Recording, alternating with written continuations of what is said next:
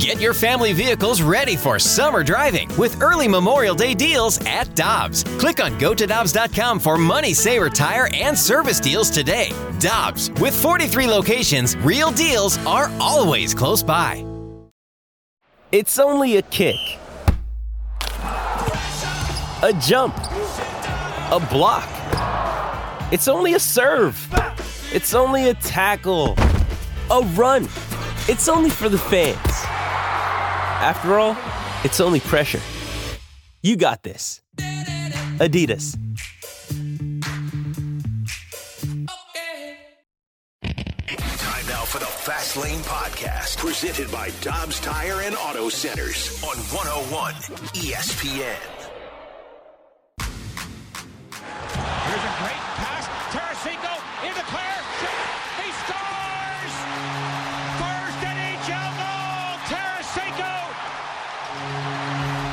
Get nasty on a Friday. It's a fast lane on 101 ESPN with Jamie Rivers, Andrew Marsh, BT here with you. Our guy Anthony Stalter is going to be back on Monday. Yes. And then Jamie is off to Mexico. Yes. It's going to be terrible. Oh, Going to be just an awful time for you. I cannot Look wait at you. for that awful Just time. a new destination for you. Kind of like Vladimir Tarasenko is Oh, likely boy. to have here sometime soon. And why is that? Well, well, that that is actually the interesting part of it. Not the why. The why is because he wanted it a long time ago. Uh, apparently, he's not going to talk about if he wants that trade or not. Our guy Jeremy Rutherford did catch up with him during the All Star festivities. Good piece at the Athletic on Vladdy, on his future, uh, and uh, look, this is it's the end of an era, right? And uh, it's it's one potentially. I mean, if he does okay a trade, wherever that trade is, either way, even if he makes it through the end of the year, I find the chances slim to none that Vladimir Tarasenko ends up being back in a Blues uniform uh, next year. And Jr. asked him, has he thought about the this possibly being the last times that he gets to represent the Blues, certainly on a big stage like that? And Vladdy says, and I won't try to butcher his accent, yes. No, I will. Uh, yes, obviously, yes, because even Vladdy, oh, he went Oh, third boy, he went there, did he? Now I have to, because even Vladdy doesn't know the future of Vladdy. Do you understand? Uh, he said there's only one guy who knows more than me, and his name is G- Doug. His name is Doug Armstrong. And I think the guy you should talk about my future with is, in fact, Doug. Yeah. So it seems like uh, the relationship's good. It's just one where communication is obviously there between the two sides. And uh, it's very interesting. And my question to you, uh, the listener, and you can always leave us mic drops. I'd love to hear a mic drop on this on the 101 ESPN app. You can always send us text to the Air Comfort Service text line 314 399 9646. Is how will you remember? And it's not Arms of the Angel time yet, okay? He's still here. He's still a blue. But we know, like that sand timer, boy, it's running out. You're watching it too. How will you remember Vladimir Tarasenko's time as a blue? Because I feel like we're just watching the finish line. Like this is inevitable. It's going to be happening at some point. When you look at Vladdy and uh, what he has done in this organization, how do you look at Vladdy's time? Well, I think you have to look at it positively. I really do. I think you know Good what he- player for you. Yeah, he's been a really good player for you. Uh, you know, we had it as a trivia question yesterday. Who's scored the most goals since the year 2000? Somebody got that right. Yeah, you did, Brad. It's Vladimir Tarasenko. I mean, that's a long time to be, uh, you know, continuously successful offensively. Were there some bumps in the road as far as injuries are concerned? Of course, there have been. I mean, that that happens in a physical sport. Uh, you know, and Vladdy's no different than you know a lot of other guys. You suffer injury while playing the game, but he's been offensively consistent. He uh, he's been to the All Star game a couple of times, and he lifted a Stanley Cup with you. He was part of a Stanley Yep. Cup championship And a team. big part. Uh, yeah, he was a huge part of that run. So when I look back on Vladimir Tarasenko's overall body of work with the Blues, I look back positively. I'm hoping fans do that too, because this guy at one point, I mean, heck, he was on the cover of the video game. Uh, he brought. He was the face of the franchise. He brought some notoriety back to the Blue Note. Now, Brett Hull obviously is the guy that uh, made the St. Louis Blues famous. We'll just say it. No matter how many great players were ahead of Brett Hull from an international standpoint, Brett Hull burst onto the scene wearing the blue note. For And- sure. And then when you look at other guys since then, yeah, Chris Pronger, Al MacInnis, big names, but there was a little bit of a gap there that you had for a while where you had really good players, but you didn't have that international like star. And Vladimir Tarasenko, when he came in here, that's what he profiled to be, and uh, he brought some some some uh, spotlight back to the St. Louis Blues. So I think you look at it in a positive way. Vladdy did well offensively. The only thing that's gonna that's gonna taint it for some people is the fact that he said, "Yeah, I want it out. I want out. I don't like it here. I'm not happy here. I'm not happy with the way I was treated." He never said he didn't like it here. I'll rephrase that because Vladdy has always been adamant to be very nice uh, in what he says about the people of St. Louis Yeah. and the city of St. Louis. So I, I, I phrased that wrong. I apologize No, for but that. but it was, it, it was evident that he would have liked to go somewhere else, Another not because of the team. city, Yeah, yes, but correct. because of uh, the circumstance uh, at the very least. Um, uh, real quick aside, and I'm going to jump right back into Vladdy in a second.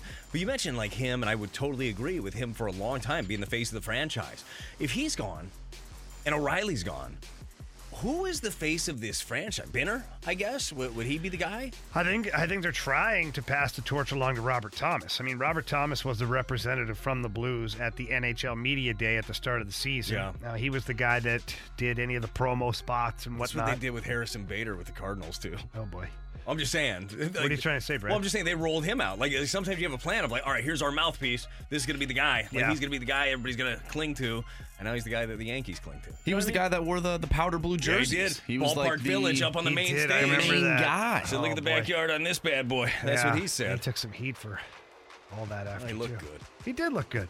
But yeah, Robert Thomas has got to be the guy. I think I think they would like to have Jordan Kyrou also be that guy, but Jordan Kyrou is a little more introverted. He's not a very vocal person. It's not like he's going to Yeah. get out there and, and be in front of the cameras all the time. Where Robert Thomas is getting more comfortable Yeah, being in front of the cameras, job. being on the radio. Here he's on once a week with the opening drive. So I, I think that's where the face of the franchise ends up being with Robert Thomas. So tho- those two uh, end up being your dynamic duo in the future. I think they have to be. Your Ace and Gary, if you will. Pretty much, yeah. I mean, Doug Armstrong has circled them. Is that you give him eight-year contract extensions? It's a long extension. It sure is. and uh, with a contract like that you know that we do this a lot. We try to like give people these contracts and make them leaders. Uh, they're gonna have to grow into that. And usually that, that leadership doesn't always have to be rah rah uh, it, it can be No. just what are you doing out there on the ice? Are you dragging players along with you? I don't need you to get up on, on a table and yell at everybody in the locker room. Just go out there and prove how it's done. Let's get back to vladdy for a second because i thought there was another real moment of honesty. Like it's very evident that the conversations between he and army are few and far between first of all and they've been on the different pages maybe even different books uh, for the last couple of years like they, they could have been uh, but Jr. Uh, asked him about like like how much has this been weighing on you, the situation, and he says uh, I've been thinking about it a lot. I'm not gonna lie. He said I've never been in this situation in my life because I've always either signed or drafted or whatever. I don't want to lie saying like no no no I don't think about this at all. It's not true. That is, even if you want out of somewhere, or even if you did in the past, because you remember, you know, at the beginning of the season, it's like, maybe, all right, he's got his, this is his place. And last year, it's like, Yeah. okay, he's back. Like, he's back. You could see him. He scored the big goal, and it's like, okay, everybody's like, Vladdy, Vladdy. Maybe he's back in it. Now, who knows? Maybe he's not at all. But if you play your whole career somewhere, like there are connections, there are feelings. Like you, have family here, you have kids here. You know, like it is a different thing. So, whatever your feelings are, and again, I want to know. I want to know how you feel like his legacy is going to be. Leave us that mic drop. Uh, send us text, Air Comfort Service text line at 314 399 9646. Uh, But there are a lot of emotions that go into that. Yeah, there is, and like Vladdy said, like he's one, he's never been traded. Uh, two, he's never been cut. As far as professionally, like he went You from get used to it. The more it happens, Brad, Jamie, as you know, I'm right there Yeah, with you, it's buddy. like okay, like really hurt the 1st time. Second time, that- I could have told you what the meeting was going to. this was going As soon go. as you told me to close the door, I could have held this meeting on my own. As soon as the tap was on the shoulder, like I know that tap. Son of a. Mm-hmm. But no, it's difficult for a guy, especially a guy that uh, has been so successful, uh, the, a guy that's been a star in this league, to feel one like maybe you're not wanted. Because if Army's not offering a contract extension right now, if he hasn't kicked the tires on, hey Vladdy, would you maybe stay here in St. Louis? You start to feel like, well, he he doesn't want me, and that's a weird feeling when you're a star to have a team not want you. Yeah.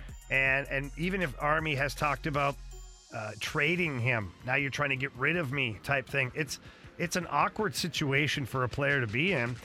Um, so yeah, Vladdy, this is uncharted territory for him. He's going to ha- have to battle through it though. So we get back to back text messages, and I, I think that they're both very good. This one from the 314 says, I'm ready for this saga to end. Great ultimate moments, but unfortunately, his effort towards the end, fans will remember the most. And then from the 636, you have to be a grade A moron to not appreciate what Big Daddy Vladdy has done for the Blues. I think both things can be true. Yeah. I think both things can be true, where it's like, all right, you're going to remember how maybe it ended and some of the friction that was there. And certainly you remember some of the play down the road. Uh, but you also have to remember some of the epic moments. I forget exactly when it was, but I remember doing some of these numbers earlier in the year or when, whenever it was. Uh, but it was like him and Ovechkin were neck and neck as far as scoring goes for quite some time, at least five years. Like those were your Yeah, top two your scorers in the NHL. Uh, so we want to keep these going too. Keep your mic drops coming in. We got a mic drop right now from Courtney. Good afternoon, gentlemen.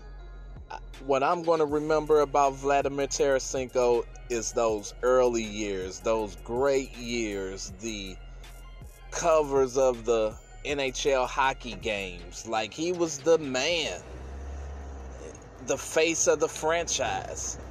But unfortunately, because of recent history, of Vladimir Tarasenko. I believe most fans are going to remember him for, yeah, the, him being the key part of the Stanley Cup, but also the injuries, the telling of media that he wants out of St. Louis.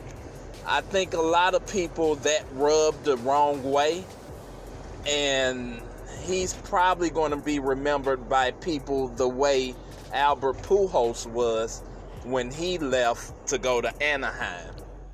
That's a great mic drop there from Courtney. Thank you so much uh, for that. Here's the thing you have to remember most of the time, these superstars, when they leave, the last year or two leading up to their exit is not pretty. It's not always the fairy tale ending. Like it, it, Hoisting the cup off into the sunset. like that would be nice. Yeah, Yeah, be like great. Ray Bourque finished his career perfectly, but even that came with something because Ray Bourque had to be traded from the Boston Bruins to the Colorado Avalanche. Like there's always something towards the end of the career, or at the end of that that guy's career with that team, and so, I mean, if there wasn't PT, why would you move on from Vladdy Tarasenko right now?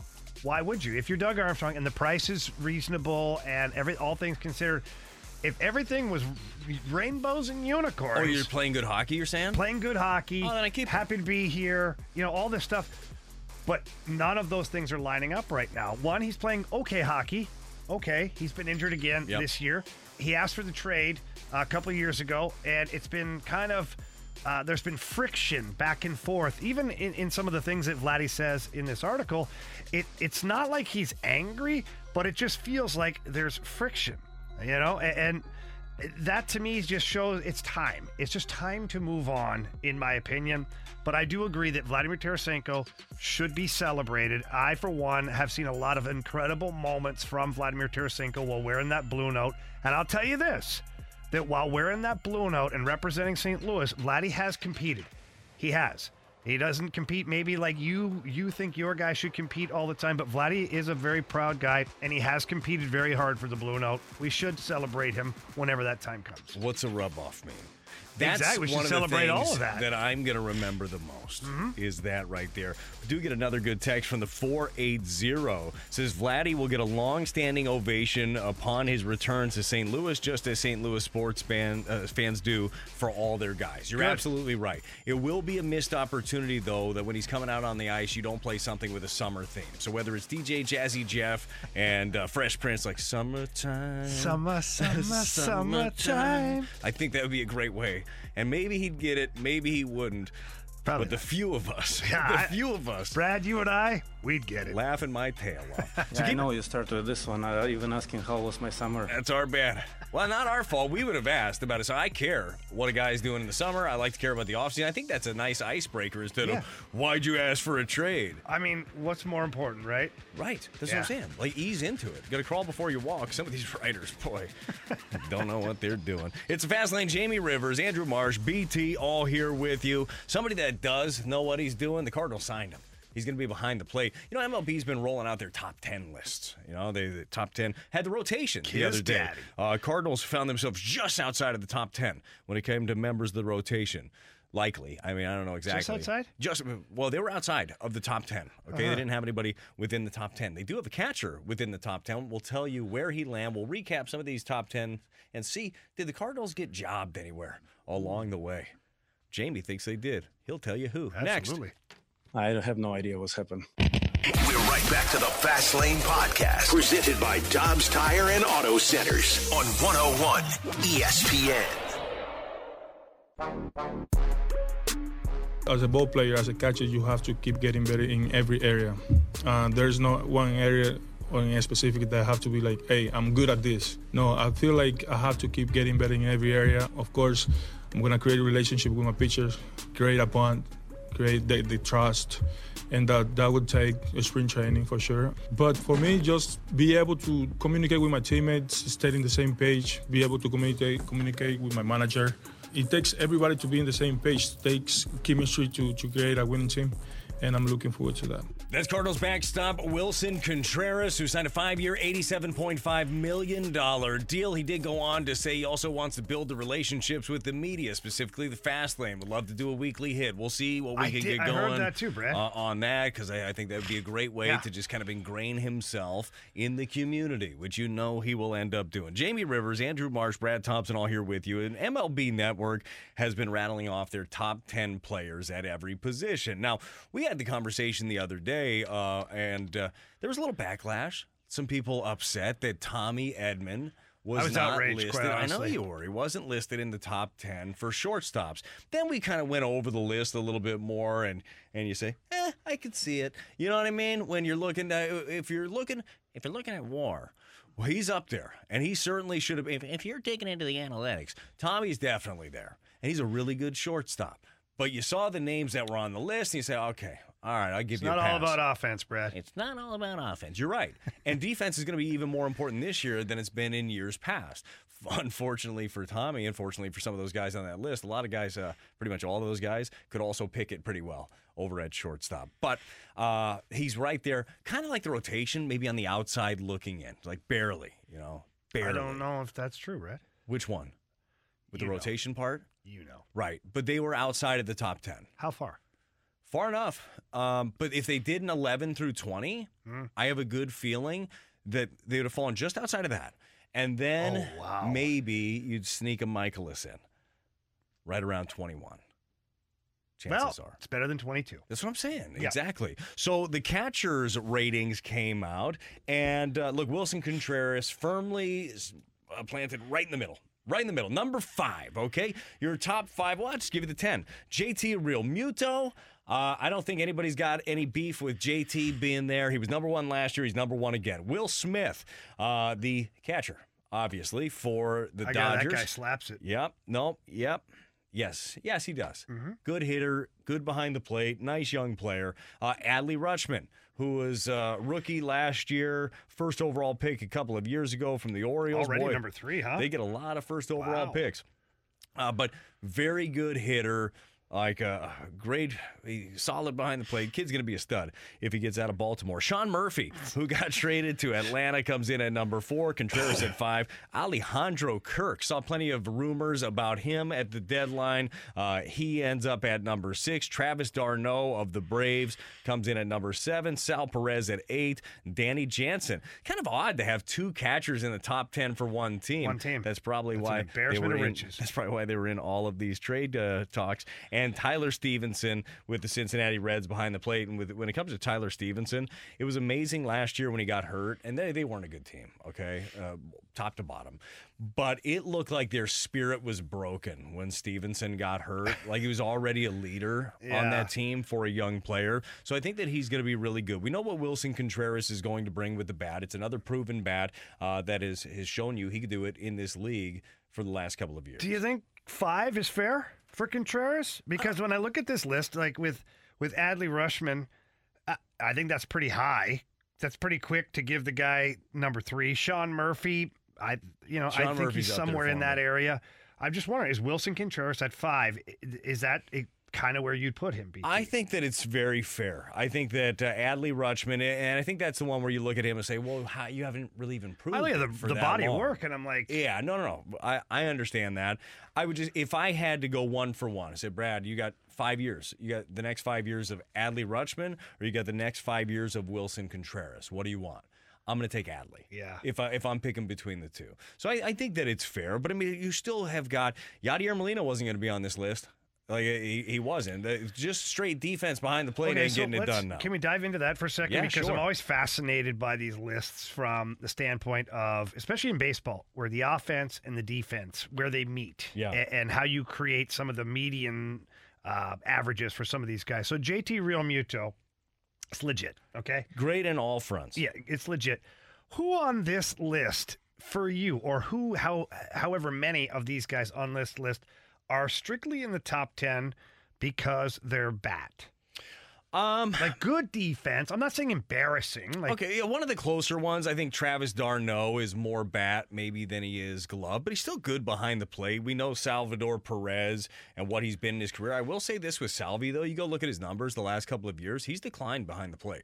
And that happens a lot with catchers. Uh, but uh, I think he's still there. Danny Jansen, I didn't get a chance to see him quite as much, but in while, while we were digging in, looking at all the trade stuff, he's highly thought of. And when it comes to like pitch framing and stealing strikes, he and uh, Alejandro Kirk were actually really good at, at both of those things. So there's not one outlier where it's just, oh, okay, here we go, stick first guy. yeah, yeah, yeah. Is there a guy that's not in this top 10 that would absolutely be in the top 10 defensively that, that's missing? You know what I'm saying? And I don't know. I mean, I'm kind of think painting they- into a corner. Yeah, no, I think they kind of got their best of the best. Yeah. Like there are some guys that uh, like a I Yadier Molina. Like, I don't, I don't know. Uh, where Yadi would score defensively amongst these guys because I don't have all the the, the Sure, and, and a lot of them are numbers. difficult to quantify too. It kind of is what's important to you. Is it Yeah. the stealing the strikes? Is it is it uh, controlling the running game? Is it big arm? By the way, that's something I don't think that we've talked about enough with Contreras. He's got a cannon, arm. doesn't he? Yeah, and, and it's going to be more important. I, I think that with the new rules, and I'm really looking forward to spring training. And by the way, first game of spring training is going to be February 25th. I believe they're playing the Washington Nationals at home. That will be on TV.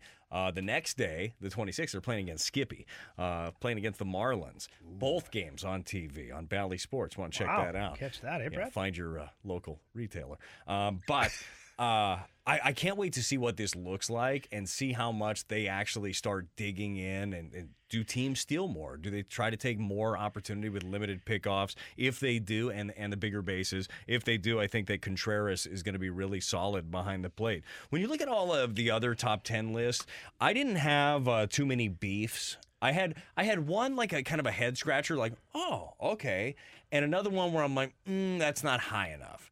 But uh, and I'll, I'll tell you who those were. The head scratcher, like mm, okay, uh, was Tyler O'Neill coming in at number seven for left fielders. I just thought after the year that he had last year that we wouldn't see something like that. So the top 10 left fielders, Jordan Alvarez, uh, Juan Soto, Kyle Schwarber, Taylor Ward with the Angels, Randy Arozarena, you Oh, may have heard of him, Steven Kwan from Cleveland, and then Tyler O'Neill. Following Tyler was Michael Brantley, Ian Happ, and Eloy Jimenez. So uh, I was a little surprised to see him as high on that list, or really even on that list after the year that he had uh, in 2020. It's surprising, uh, but maybe they look at last year as an outlier. Where I, I don't know if I would look at it as an outlier or if I'd look at the year before as an outlier from Tyler O'Neill. It's fair. No, You know it's fair. I, I, mean, mean? I, think know. you can paint this picture however you want to paint Mhm. it. Uh, I like to uh, paint it, I guess, the way that they did over at MLB. The one that I had a little bit of a beef with, and it's not that your player wasn't on there. they- It's a stupid ranking list. Like, who cares, right? I know exactly where you're going. Where am I going? Nolan Arenado. Fifth?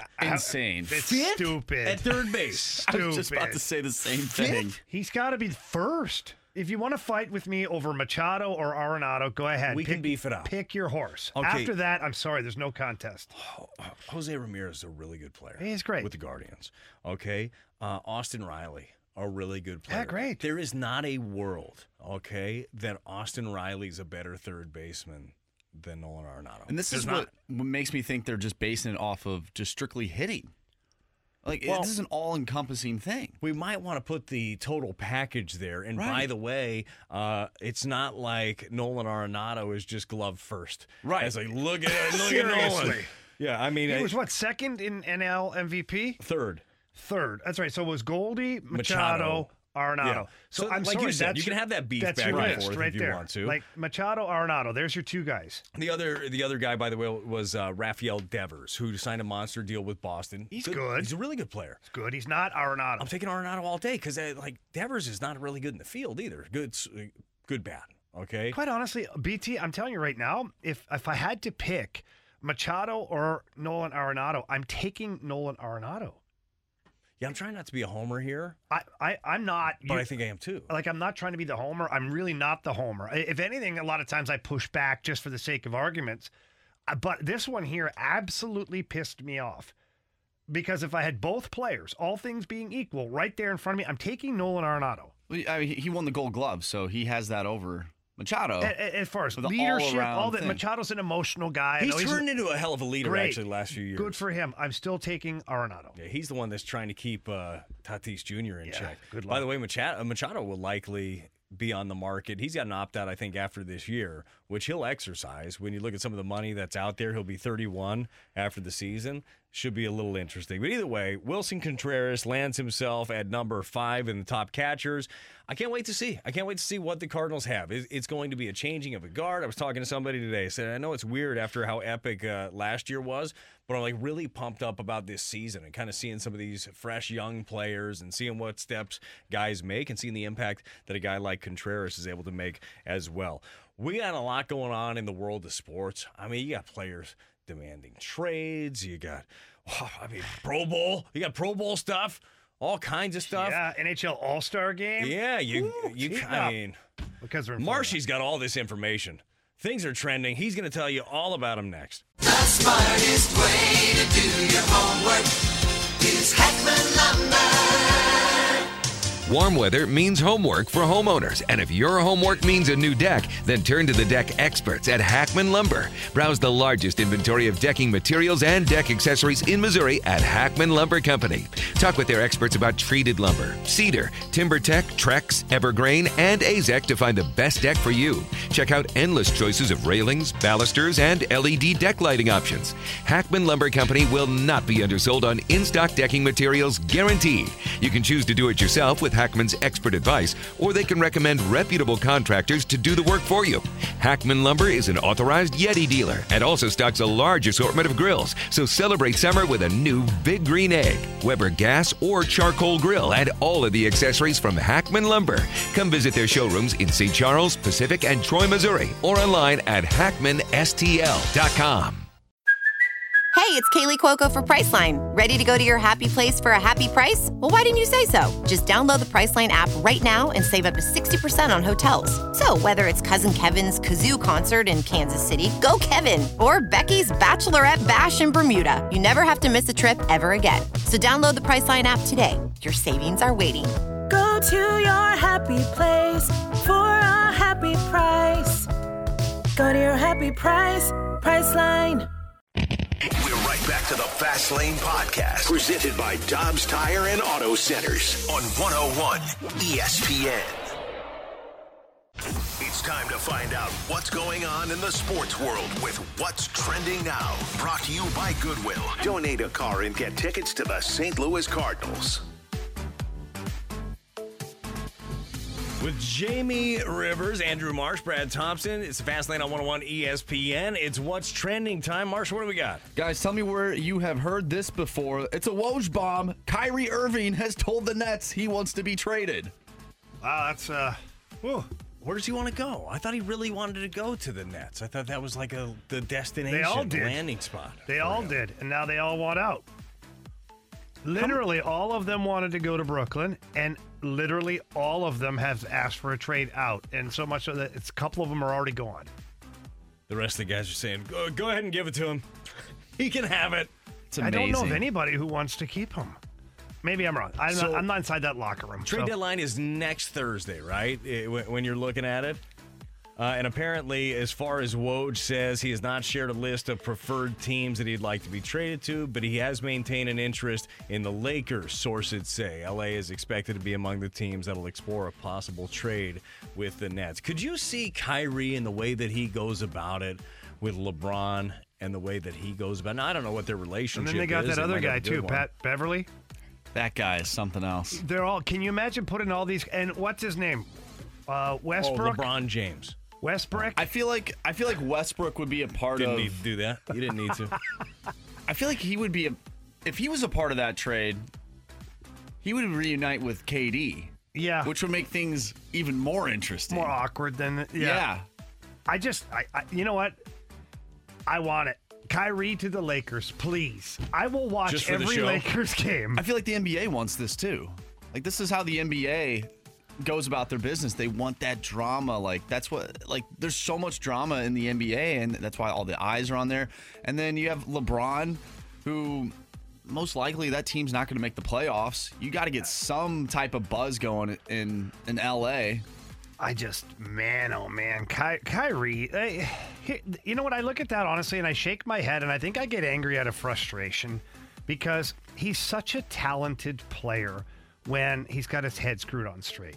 Well, that's never going to happen. The head screwed on straight. I know, but he's such just a going, talented player. Just playing, right? Just Even right now. So the thing is, like, if you're a team that's looking to get a spark, he certainly could bring. He's averaging over 27 points a But game. you want the baggage too, be? Sometimes you have to deal with the baggage to get over the hump, don't you? Like uh, every once in a while, it's like, okay, well, this guy. What if he sends the team in a different direction, though? Well, that's a risk you're willing to take, and then maybe you can cut tie. I don't know what his contract looks like for the Uh, foreseeable pro- well, future. I think so he opted in. The funny thing is, is he could have opted out. I think after this year, but he opted in for like an astronomical amount of money. Am I right? Seems like Marshy? a smart idea. So apparently he signed believe so. recently. Uh, he's he looks to be in his second to last year of a four-year, 136.5 million dollar deal. Maybe I'm wrong. So- I thought he had to opt in or something this year. Well, year. they very well could have. Yeah, there you go. 2022, 23, he had a player option. So There the you go. deadline was 629. He did Basketball's my thing, it. BT. For sure it is. And it's smart. So next year, he'll make uh, $36.5 million as well. How's he going to get by on that? Is that right? No, hold on. No, no, no. I got my years wrong. He's in the final year of his deal. So that makes it a little bit easier to make a make a deal. Yeah. 22, 20. So I like uh, sports like baseball that have one, One season, season, where it's just yeah. 2022. Boom. Easy, cut dry. You might be thinking to yourself, how stupid do you have to be to not be able to put together two seasons? Pretty stupid, I guess. It can get confusing. But I struggle with it mightily. because if you Was go it back, the 17 18 team or the 18 19 team? But okay, so to that point, you go back to like the Blues. People always go, Yeah. "Oh, 2019 Blues." Well, the 2018, 2019, or the 2019, 2020. I remember the 18 19 Blues, if I'm going to remember Yeah. a team. I Correct. think that But might people be the always one. say 2019 Blues. Yeah. I think it's a little bit more difficult when it comes to the NFL because usually the NFL season is all in the back half of let's say 2022. However, the playoffs are all 2023. So when you think of like the 1999 Rams, technically they won the Super Bowl in 2000, right? So like that can get a little confusing when you're trying to you are really confusing me right now. You know what? I'm so sorry, Jamie. It's okay. and I I know you're going on vacation here soon. I don't want to give you any trouble. No more stress. no more anxiety. Why don't we just move on? Thank you, We'll Andrew. continue talking about football and trades because we know that Derek Carr Carsey. is going to be traded this offseason from Vegas, which is it's the same place they're hosting the Pro Bowl, of course. And Derek Carr competed alongside Tyler Huntley in the Precision passing portion of this skills Pretty competition, impressive. and they did a pretty good job. And Ryan Clark, ESPN, asked Derek Carr this question, and I thought his response was hilarious.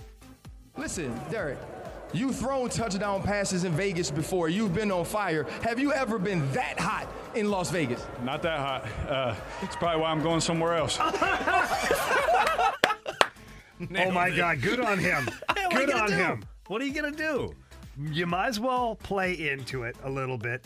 But I believe Derek Carr has a no trade clause, so he'll have control into what happens with his career here moving forward. And I guess he, he has said too, he's not going to be uh, pushing it back at all. He's not extending the contract trigger date. Like he could, like help Yeah, help 'cause he's them got out some a little roster bit. bonus or yeah, why- something. Why, would you? Uh, why would you do that? Well, why would you money's help good. them out at this? I like point? money. Well, of course the money's good. No, you don't help.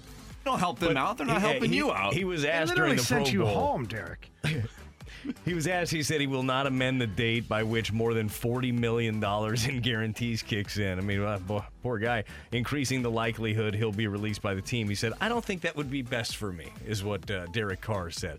And there will be a uh, a long list of suitors for Derek Carr. You're hearing his name kicked around a lot. The Saints apparently are If I was pretty big on, Dolphins, in on him. the Saints, the Jets. I mean, any team that needs a, the 49ers, anybody that needs a quarterback, yeah, he's not he's not dynamic, but he's he'll help your team. You know who's going to the Dolphins? Who? Aaron Rodgers. You think? Yeah. I would actually like to see that. There are Nashville. The Titans. Oh, I don't see him going to the Titans. You can't see you can't see him just uh, hanging out downtown Nashville. What? Eh, Just maybe. living that vibe. That seems like his vibe, like very hippie vibe. Is it though? Kinda. I don't know if he's into Can the, be. the country oh, music. Oh, he'll get stuff, into though. all Yeah, but kinds of things Nashville's there. got a whole different vibe to it now, Marshy. It's not all like you have some areas that are old country. Some of Yeah. it's all this new wave, like more trendy, poppy. Yeah. like prof- young professional. Probably thinking of like the the Gulch area, like down there in Nashville. What did you call it? It's called the Gulch. Hmm. The Glitter Gulch? Anyways, you mentioned Miami and uh, their quarterback Tua. What about him? Well, you know, we just never know with him. He's always, you know, injured, and it's because of concussions. The NFL came out and said that regular season concussions increased 18% in 2022, and there was a 14% jump uh, over the last three years from 2018 uh, to 2020. So the concussions are going up, guys. Uh, It's only because they're keeping track of them now. And because Jamie. of Tua, really. he's, they, he, he go, signed Tua. in. Thanks, Tua. Jeez. Hope he's fine, by the way. He seems like a really nice guy, easy to root for. Finally had a coach in Mike McDaniel where it's like, okay, like he believes in him. These two are going to work well together, and th- he just can't stay on the field. Like that's very scary. If you believe that you've built a roster in Miami now that can compete, that you believe can be a maybe a, a perennial playoff team, but you're not sure if you got the right guy under center. I mean, That's you- why yesterday that that? was biggest, one of the biggest questions Yes. about the Dolphins is like, what do you do at quarterback? Tough one. It is a tough one. Anything else trending, Marshy? Or are we good? we're fine. All right, we're good. I bet we got a good text into the uh, we the got comfort lots of service text line from 314-399-9646. Uh, lessons can be learned from a lot of players out there. A lot of people. Yeah, people do something for a really long time. You think to yourself, if you're in that same industry, like, how the hell? How the hell do you do what you're doing? Now, there's somebody, not the same industry necessarily, but there's a lot of players in another league who are very interested in what LeBron James is doing So weird. at his age. Let's talk about those players, how he does it, and how do you stay so long, Jamie? That's next on 101. ESPN. We're right back to the Fast Lane Podcast, presented by Dobbs Tire and Auto Centers on 101 ESPN.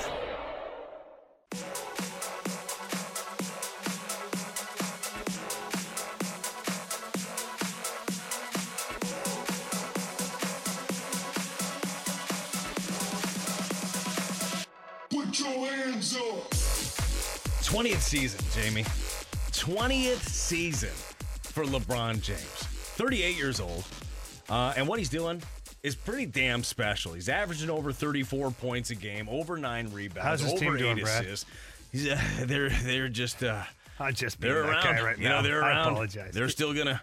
They'll be in the mix at the end of it. They'll make the playoffs barely or play in or something. They'll they'll be One a part of it. novelty Uh, monster year though for him specifically, an incredible career as he's approaching the uh, the scoring title uh, in the history of the league, and it's getting harder and harder to be like, ah, he's not the best. Like, well, the numbers are kind of bearing it out, but. Uh, the longevity is the thing. Like you know this, like, it's hard to play anything or do anything physical for a long period of time. And again, 20 years in the NBA. And Marshy, you came across an article at the Athletic. Some people are trying to learn a little bit about what LeBron James is doing and how he's doing it. Yeah, uh, Mark Lazerus, who covers the the Blackhawks, um, had an article about some NHL guys that just sharing their thoughts about LeBron James as he approaches uh, Kareem's record and just how long he's been going for. And it kind of just reminded me of, you know, the the players that you guys have played with. You look at Yachty, you look at Albert, Chris Chelios. I mean, that guy played forever, right? And is he still playing? He probably could. Jagr still playing somewhere? He Jagr's actually play- is. he played this year. Was he 50 this year? And he Yes, played. he scored a goal, actually, I think. Yeah, he's playing for the team he owns, but still, nonetheless, he's playing. Whatever. That's the way to do it. And then you have uh, Tom Brady, who just retired, obviously, after 23 years. And it just kind of sparked the, the, the conversation for me, at least the idea that, you know, what are these guys doing to put themselves through all of this, the, the, the grind, and you know, what are they doing differently than than the players now? Like, you don't you don't really see that anymore. Well, first of all, they're special, right? I mean, Yeah, those, it's- from a yeah, they're unicorns Yes. for that matter. When you look at the number of players in each sport that have played in the league, uh, to get to this many years slash games, I mean, they're unicorns. They Mm-hmm. Mhm. really are. And so that right there is the first thing you notice is that okay, they're special from a physical standpoint and a talent standpoint. What's funny to me is like I'll I'll throw Tom Brady, uh, Yachty, um, LeBron in this category of guys that came into a league that operated differently and had to adjust with the times in order to remain on top of their game. So if we isolate guys like Chris Chelios, okay, Chelly played for a long time, but he was an absolute freak of nature. Uh, He really was. Chelly would drink six out of seven nights a week. He owned bars in Detroit. He'd get to the rink in the morning. I think I've told this story, but if for those who haven't heard it, he had a bike in the sauna and he'd ride the bike in the sauna for 10 minutes, get out, go jump underwater into the cold tub, the ice bath, get out, towel off, ride the bike again for 10 minutes, underneath the ice bath, get out, towel off, grab a coffee, and he was ready to go. That was it. Routines are important, Jamie. But this is Chris Chelios. So, so you talk about old school. How'd you do it? I sweated out and I just got after it, grabbed a coffee. Play for the tie. Tom Brady came in at an era of football where things were different, uh, and he evolved. Look at every, all the the stuff that he is a pioneer of. The TB12, whether Yeah. you agree with it or not, or believe in it or not, there are a lot of athletes that have done a lot of this training now that live and swear by it. The NHL guys are uh, into the, the the whole working out together and they're with BioSteel and all this stuff. So for guys like LeBron, came in one way and he's managed to evolve with the game at the same time, the, as well as still being relevant and important to his team. I think one of the biggest things too is guys. Uh, there's two things. First of all, and it's widely known, LeBron spends like over a million dollars a year just on his body, right? Right. Just on recovery and, and different stuff like that. So investing in yourself is pretty darn important to keep your keep you where you need to be. But you can invest in yourself all day long. The great ones that stick around the most are disciplined.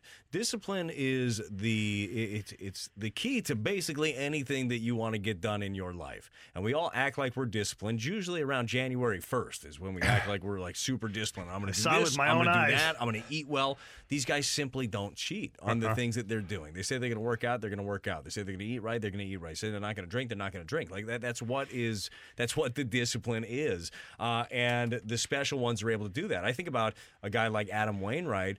Who has had to evolve throughout the years, kind of in similar ways. Adam has totally overhauled his workouts, totally overhauled his diet over the last few years. I mean, he talked about it. He, he said, He's like, man, I, I was a, a sweet tea drinking, Chick fil A eating machine, and he's evolved. He's got away from a lot of different things. Have his cheat day here and there, right? But then gets right back into it because his body recovers. Like, we have so much more knowledge about nutrition and health and recovery, the importance of sleep. Like, uh, like a lot of times, there is the old adage like early bird gets the worm and like, you got to stay up late and do stuff and you need sleep. Like you need to recover. Like that's one of the most important things out there. So to me the discipline that some of these guys have it has to couple with an incredible gift you don't just have the hardest workers i'm getting plenty of sleep and i'm recovering and i'm working hard and i'm eating right yeah but you're not talented like that ends up being the difference that's the difference in what you do but i really do think like you don't have to be an nhl player an nba player, MLB, like looking at LeBron James, like, how's he doing it, right? You could be anybody in life and say, okay, well, how, how do you stay at the top of the game when everybody's coming for you? You don't think other guys want to wear the crown? Like like LeBron? Of course they do. Everybody wants to be the king. So you have to not only live up to those expectations, knowing that everybody is chasing you, and you still have to not focus on them and still worried about getting better and better. It's difficult to do. It's very difficult to do. And I can tell you, Brad, I don't know about your personal experiences within the game, but uh, it's difficult. Like my whole career, it's a tale of two stories for me. I'm very open about my career. In the first half of my career, I did not take it seriously. I didn't. Yeah. I mean, I, I competed like a son of a gun on the ice and practiced hard, but the rest of it, no, I, I went out, I drank, I didn't eat right, and you know, I thought this is going to be easy. I'll do this for 20 years, no big deal. Well, halfway through my career, I was having trouble finding a place to play, and I'm like, wait a minute, I'm way too good to not have a place to Look at play. me. Look, yeah, yeah, and but the story goes as I wasn't putting enough time into my craft and I wasn't investing into myself. I was investing into outside things. So the second half of my career, I managed to salvage a career because I started to eat right, train harder, do better, like eh, more practice, off ice things. So that that to me, it took me too long to realize it. Whereas a lot of these guys, they realize it now going into their careers.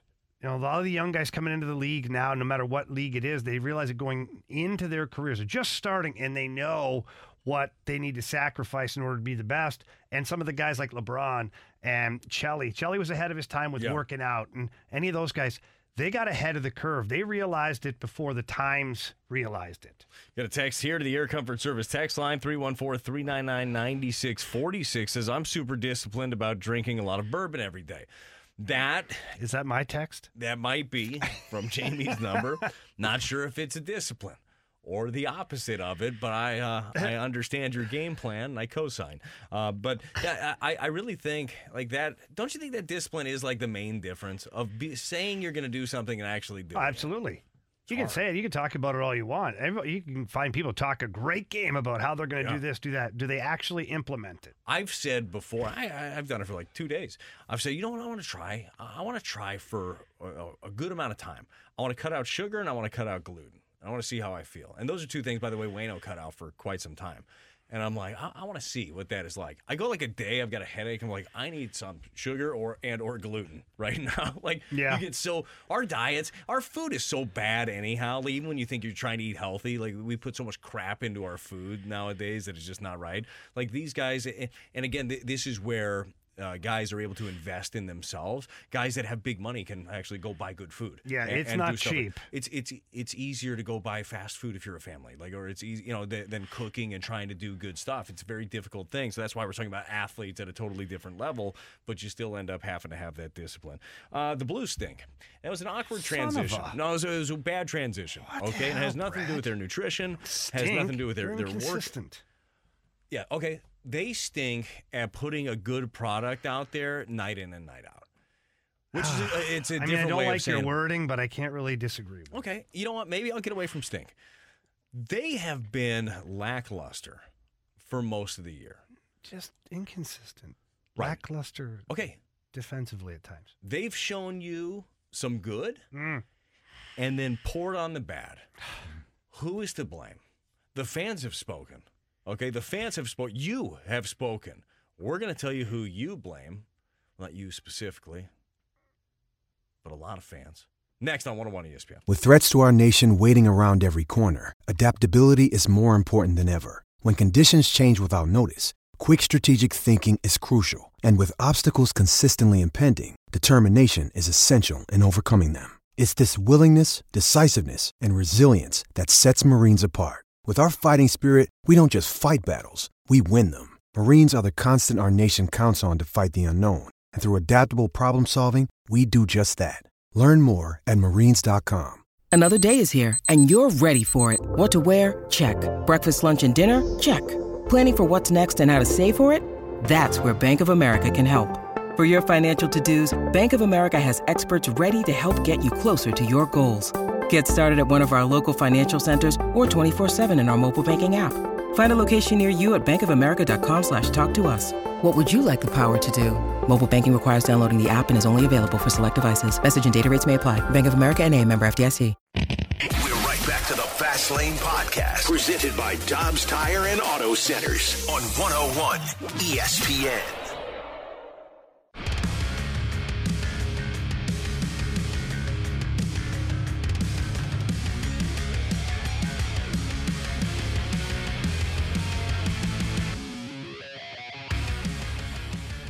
What I'm going to remember most about Big Daddy Vladdy is the Winter Classic.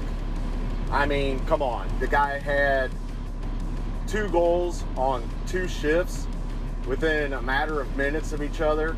He single handedly, for anybody that doesn't remember this, single handedly, more or less, dispatched the San Jose Sharks in the Stanley Cup run. Now, if you're listening to that mic drop right there, and who was that again, Marsha? You told me three That was seconds Brian. ago. Brian, that's what I said. Brian. Uh, if you're listening to that, so did, did I miss something? Did Vladdy get traded while he was at the All Star game? Y- no, you didn't miss anything. But it's, I mean, he's gone. Brad. He's gone. Like we, we all You know. don't know that. Well, he he's he's in Florida right now. Yeah. like You're he's right. literally not in St. Louis right, Right. now. And his heart hasn't been for years. If we had to guess, you know what I Brad, mean?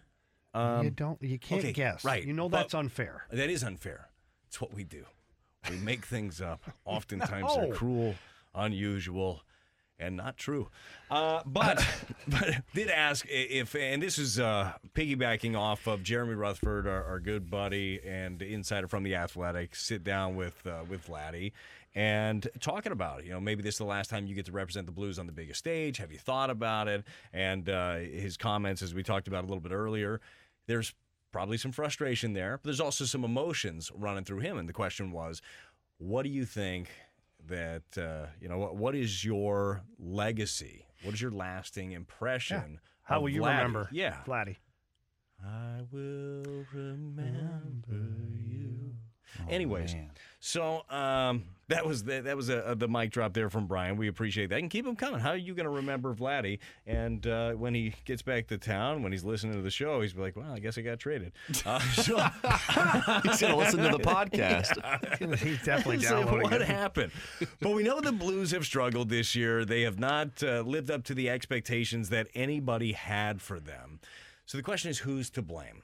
And fortunately, we live in a world right now where we can blame anybody we want, and the fans have a voice. And Marshy, the fans have gotten together and they have fingered everybody. This is your fault, your fault, your fault. Who's at fault here? Yeah, we uh, so we, we spoke about this uh, earlier in the week as well. And Jr. he ran a poll last week on the Athletic, and well, the results came in, and there's a few different questions that that he posed for Blues fans, and ultimately the one at the top of the list is you know who's to blame for all the struggles this year. Okay. and uh, we got a myriad of different responses, uh, whether it was Doug Armstrong, uh, the players, but ultimately in this poll, it came out the top response was the players at 66.2%. That was the top response for who's to blame uh, for the struggles. I think that's fair, Jamie. Like let's let's put it on the guys that are fair. actually out there on the ice and Yeah. then not doing their jobs. Can we put it on those guys and not night in and night out? And I don't even want to say they're not trying. Everybody has there's a professional pride. I'll just say at times it doesn't look like you're trying. So Or not trying in the right direction. Maybe, maybe, right? Maybe you're only thinking about half the game, the part of it that helps you, instead of the part that uh, helps everybody. You know, Mhm. they say there's no I in team. There is one in win, and they're not doing enough of that. Yep. So if you had independent contractors going out there, it's like, look, these idiots. Look, oh, they're winning. Who cares, right? But they're not winning at this point. But it's fair to blame it on the players, or at least the bulk of it. I mean, I, I've been steadfast with that. Is you can point your finger wherever you want. Uh, it's the players. They, they, at the end of the day, they're the ones that have to play the games. They're the ones that have to put together 60 minute efforts, and that hasn't happened. It hasn't happened often enough. And so it doesn't matter about anything else. This roster, this roster has proven. If you want to point the finger at the roster or Doug Armstrong's coaching staff, I don't care. This roster has proven that it's good enough to win hockey games. And they've played some really good hockey games, which t- tells you that they're capable of doing so. So the fact that they've been inconsistent and unable to string together uh, a, a good run of games here, that's definitely on the players. Yeah, one of the uh, questions in this poll was what aspect of Armstrong's work has had the biggest impact on this lack of success. And like I said before, a lot of people, you know, they, they point the finger at Army. You know, other people are pointing the fingers at uh, at the players. But you know, it was the, it's a lengthy contract terms that have been given out to several of these veteran pieces. So uh, where are we looking at mainly here? We're looking at Faulk, Krug, Parayko. Are those the the big deals that you're looking at? I mean, certainly you got some young, talented players on some big time contracts. Thomas, Kyrou, you could easily make the if you wanted to make the case that you gave it a little bit too early. I guess you could make that one, but it doesn't seem to be killing you at this point. What Yeah. are the ones that people are most upset about? Well, I think people are circling, especially right now, because it's in the now. Um, I think they're circling uh, the Colton Parayko, the Torey Krug. I don't necessarily think they they turn towards the Justin Faulk deal. I think people After the first year, you did. after the fir- no, really first good. year, 100. percent But since then, I think people are like, you know what, it's not on him. Yeah, you know, he's out there. He's he's giving a good effort. He's trying. I, I think that you know people look at the uh, Marco Scandella contract. Probably thought maybe that that one you know, shouldn't have happened. But it's all in hindsight now. Because when Marco Scandella was given that contract, he was coming off a really good stint with the Blues. He was coming off a really good showing as Colton Parayko's partner to where you didn't have a replacement for Jay Bouwmeester. So all of these contracts, the way they've happened, it's all been in relative to the timing and the need at that point. So when the Blues aren't successful and you look at some of the contracts, it's easy to go, well, those are the ones there that are the problem, but they're also the going rate in this league right now. You know, Colton Parayko would have gotten a very similar contract from almost, I, I would say, 25 other teams in the NHL. So Yeah. you can't necessarily go, oh, well, Army, that contract looks bad. It does right now because the team's not playing well, and Colton Parayko's had a bumpy road here with injuries last year and then this year with inconsistencies. But I can tell you this if you gave the opportunity for teams to trade for Colton Parayko, you would have a long list of teams wanting him with this current deal. So, what does that say about their GMs? They're all along the same you should line. call them and see what they're willing to give up. Jesus, Brad. I'm just saying, it's an option. All the cards are on the table, Jamie. That's a, you got to look around. You can't just shuffle around your crappy cards that are uh, free agents I after agree. a year. I agree. Sometimes, To me, it's not the contracts that are on file right now. For me, I think if Army was to go back and evaluate, it's maybe a couple of the contracts that he let walk away. I mean, name one. I don't know. Petro. Name two. Perron. That would be the two. Like if you're, like, give me the two P's back. All right, and I Two feel pretty in a good about pod. That's right. That's right. Yeah. But now they're gone with the Blues' hopes. What else was on this uh, list? Yeah, one thing that I found interesting was the question about Craig Berube and if there's anything that he should do differently. And the fans said nothing. We've seen a lot of fans chime in on the text line. We've heard on the mic drops that they have no blame for Craig Berube. I personally, I agree. However, the response, the top response was nothing, but the staff changes uh, are needed. We're gonna And I fire the hitting coach. You know, like what staff change? like That's- so- so Steve Ott and Mike Van Ryn are part of the Stanley Cup championship coaching staff. Exactly. So what staff change? Are you talking about Craig MacTavish?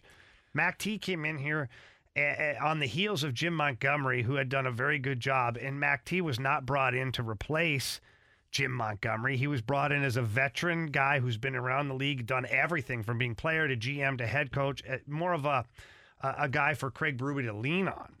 So I don't know if I'm pointing the finger at Mac T for the team not being in, for the team being inconsistent. I think overall, I That's the thing. You want to you want to point the fingers at, at, at these people, at these people. I think just overall, it all it, it all it's all encompassing, right? Yeah. Like one thing doesn't lead to another per se. It's like this is happening. It's all happening at the same time. It's and it's unfortunate.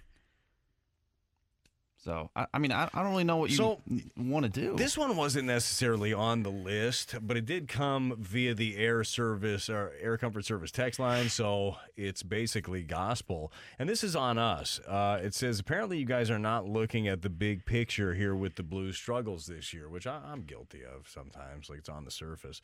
So it's pretty pretty obvious who is to blame. Thanks, Matheny. Oh, yeah. Wow. You know what? It's a deep dive. It's like a butterfly effect That kind of really thing, is. you know? I think it might be. Well, Ashton Um, Kutcher. Yeah, Good movie. mm-hmm. Disturbing movie. quite. Um, Check your mailbox. yeah, Mike Matheny. Thanks. Thanks a lot, man. Thanks, Matheny.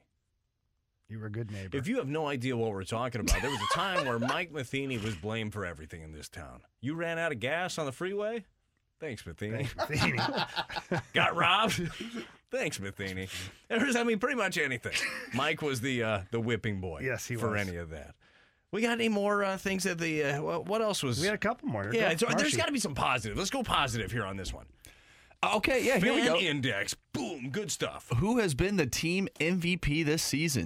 Jordan Binnington. Yeah, baby. Okay, all right, good. He has Yeah. been. I think it's been. I think it's actually very clear that he has been, which is good because that was a huge question coming into the season whether or not Jordan Binnington could could get right. Yes. Yeah, well, and he was coming off in fights. uh, Well, maybe. The injury too. and the injury. But this is a, so. If I'm a Blues fan right now, this is why I'm uh, optimistic. The number one spot that usually teams have trouble finding to solidify is the goaltending position. You've got a number one goalie in Jordan Binnington. And you know, although he hasn't been perfect this year, unfortunately, he's had to be perfect on most nights to give your team a chance to win. But he's still he's a really good number one goalie.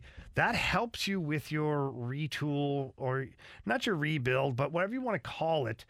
It helps you there because you have that position identified and solidified where now you can build outward from there. So for me, that's a big a big plus for the Blues. We did get a text from the 636. BT, I am really disappointed in you on the contracts that walked away. What do you mean? What did I miss? Charlie. Charlie, Charlie, Charlie. At a fraction of the cost of Jordan Binnington, okay? So Benner's been fine for you. But Charlie, I mean, Charlie came in here as a member of the opposition and acted as if he were a blue and gave you like four goals in the first period. That's how much he bleeds blue. Charlie Lindgren's a special individual. It's a very nice, You're gonna be the one nice that got guy. away at some point. You're gonna look at it and be like, okay. Hmm. I think screwed up. Army lies awake at night, wondering what could have been. Yes, he's like Petro, Perron, Lindgren. It may not even be in that Why? order. It may not even be in that order. Maybe. Maybe. He's just Charlie. It's tough to sleep when you have stuff like that. That's a very difficult job. Ah. So the fans have spoken. Uh, it's everyone's fault, and uh, the the biggest thing, okay, is which of these paths forward would you like to see the organization take? And the one that they picked, and you mentioned all the rewords: soft, retool. A soft retool, not a hard retool, and stay competitive. That was 52.1%. You don't have the ability with the contracts that you have to tear it down to the studs. You're not going to do it. You're not going to flip this house, okay? And nor does the ownership want to do that. Of course you don't. You want people uh, coming in the doors. You want to make money. You Yeah. want to have a good product. And I think as a fan, you want to have a good product. You don't want to wait for a, a tear down, which, by the way, there's nothing guaranteed when you tear things down. You might miss on a couple of draft picks. And all of a sudden, that suck hard for Bedard. He turns out, Jamie, you mentioned yesterday, turns out he's undersized for the league. He's getting pushed around a little bit. And you go in in the tank to go get a player that didn't help you. There's nothing guaranteed. We do guarantee this. Uh, there is hockey. It will start again on the 11th. The Coyotes come back into town. You owe them. You owe one. them. I mean, this is mark your calendar now. Uh-huh. This is It actually could be a real fun game. there will be blood, Jamie. Wow. There will be blood. Wow. Yeah. BT putting a bounty out there. Right. I don't even know who it's on yet. Doesn't matter. Well, team. last time there was a bounty put on a player, we had to issue an apology. Randy put a bounty on a player. Did he? Yeah. Who did he put a bounty on? It was A oh, what's his Detroit name? player, the right? Wakey Wakey Backes. Who hit? Oh no, it was uh, Duncan Keith. Yeah, Was it Duncan was it Keith him? or Seabrook? Oh, Seabrook. I'm Seabrook. sorry. Yeah, Seabrook. Brent, Brent Seabrook. what yeah. did he say? I He- have to hear He this. literally put a bounty, uh, and He he, and we were we were taking like uh, uh, fake donations in. Uh, Izzy Izzy uh, sent a message. He was going to put a couple thousand into it. If I'd have known this. We had a good group. So we had to Se- issue an apology. It Seabrook was a joke, obviously. We had to issue an apology. Seabrook was the one that hit him, but I think Duncan Keith was the one It said that wakey, said wakey wakey, yeah. It was a team effort, so get them Yeah. both. Really was. Really was. All right, from the Blues to the Cardinals. You know, the Cardinals have a, a pretty good nucleus. They won 93 games last year. We talked about the rankings, the power rankings, pretty early. Cardinals listed quite high. Now is good. What's the future look like? We'll get into that next. We're right back to the Fast Lane Podcast, presented by Dobbs Tire and Auto Centers on 101 ESPN.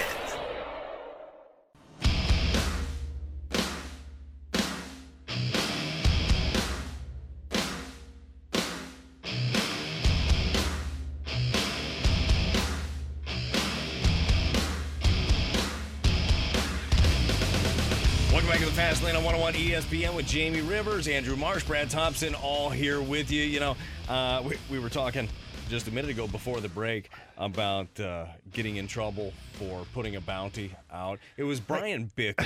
It was Bickell. I wonder why Bickell, uh, why Randy. I remember there was something that happened, and Randy obviously got mad. So, um, and Mike Ryder, uh, who is in charge of basically everything that is everything and knows how to look up everything. Fastlane around here. historian, He really is. He really is. He pulled an article uh, and, and just sent it to me from uh, from CBS.com, uh, CBSNews.com, Chicago specifically. And the headline here says St. Louis radio station jokes about bounty on Blackhawks Bickell, but not everyone took it as a joke. It says here the host of the Fast Lane, thank God they didn't name him, on Friday afternoon on ESPN 101 radio in St. Louis joked about raising money for a bounty on Blackhawks winger Bryan Bickell. Apparently, not everyone took it as a joke, though. Certainly not on Twitter, as the host claimed to have had $4,825 committed before having to make it clear that they weren't being serious. Got a quote here says apparently management is not too happy with us. One of the co-hosts said that was Randy. For those of you who don't understand, we were just playing around and kidding. We did have four thousand eight hundred twenty-five dollars committed, so we'll probably be going to charity when Bickell was knocked out of the game. well, it was going to go to charity. Since the players couldn't take it. So we'd never really advocate a bounty, but you get what we were saying about this guy. He earned it. That was the mea culpa from the fast lane. Oh, we never. I- and Randy was dead serious. I in don't care. all of the years too of doing you know doing this show and i think like this uh you know i was coming up on maybe 10 years of doing this show i think that's the first apology shockingly that we actually had to do and randy i mean you- randy did basically the big kid sorry Sorry. sorry you That you feel feel that way that hurt your feelings I think it's hilarious. Some things though are really, and, and I think that's kind of the fun stuff we do on on this show. Oftentimes, there's a lot of things that are pretty evident that we're joking between us and between like people that maybe you get it, but if you're just tuning in, sometimes you're like, why is Brad doing a deep dive on the PBA right now? I was digging in again yesterday. We were talking about Hammer Time himself. Turns Uh-huh. out Hammer is actually a really big sponsor when it comes to bowling. Probably is. Uh, but yes, of course, of course. Uh, but uh, there are some things where you, you go down a little bit of a rabbit hole and uh, you tend to go too far every once in a while. And sometimes it gets picked up by CBS.com. I think that's the best part. Is that it was a national thing that picked it up. Marshy, has there been anything on this show that you figured we were going to have to apologize for There's been a few things. Um, today? Or just today, maybe. You know, we were talking about Vegas earlier and uh, Nashville. Um, we did get a text yesterday from the 618. I have no idea at what point this went from serious to a joke or vice versa. I think that sort of encompasses this show. Yes, uh, that's it, right? So we were digging in on Thomas Larsen. He was pacing the field two days at the 2023 U.S. Open. I mean, this kid is on fire, and his cats are excited Brad, for him. So It was one event. it's not just It was one event. It's not Let's one see if he can consistently bring. I'm sorry if if you that didn't kind of hear performance. uh, the the layman of the group here, Jamie Rivers. I, I, I, it's not just some event; it's the 2023 U.S. Open. It's a day Okay? two though. Yeah. Call me when he's got rings. He's got plenty of rings. That's the thing about Thomas Larsen. Thomas Larsen has been doing, he's 33 years old. He looks like he's 25, okay? But the reason that he looks like that, he doesn't go in the sun, okay? He goes from his apartment with his cats to the bowling alley. Bingo, bango. He doesn't even have a car, Jamie. He rides like like a scooter, but it's covered because he hates He goes from alley to alley. Yes, that's it. Like covered just the, the entire time because he doesn't want to burn his alabaster skin and he wants to make sure that he can get in there and be ready to rock and roll. And that's exactly what he's done. And if you are somebody that's chasing down Tom Doherty, you have to do it like that. We were talking about LeBron James. Okay? That's Don't you dare go comparing him to LeBron James. Same thing. He is the longevity has not been there yet. Not yet, but he's he's not nearly old. long enough in that sport. Yes, but he's he's on the pace. He invests in himself. You think he's out there gobbling wieners at the bowling alley? No, no. He's eating chicken and rice and veggies. He's not eating that bowling alley fare. You know what I mean? Takes care of himself. Hyperbaric chamber to sleep in. Tough on the cats, but you gotta do what you gotta do. Anyways, I told you we were gonna talk about the Cardinals farm system and where their future lies and how they feel. Our good buddy Keith Law wrote something up about them at the Athletic. And we'll dig deeper into bowling if you need us to, and we'll put a bounty on your favorite player. That's all next on 101 ESPN. I'm placing a personal bounty on the head of Tim McCracken. You can't put a bounty on a man's head. I just did. Mother's Day is around the corner. Find the perfect gift for the mom in your life with a stunning piece of jewelry from Blue Nile. From timeless pearls to dazzling gemstones, Blue Nile has something she'll adore. Need it fast? Most items can ship overnight. Plus, enjoy guaranteed free shipping and returns. Don't miss our special Mother's Day deals. Save big on the season's most beautiful trends. For a limited time, get up to 50% off by going to BlueNile.com. That's BlueNile.com. We're Fast Lane Podcast, presented by Dobbs Tire and Auto Centers on 101 ESPN.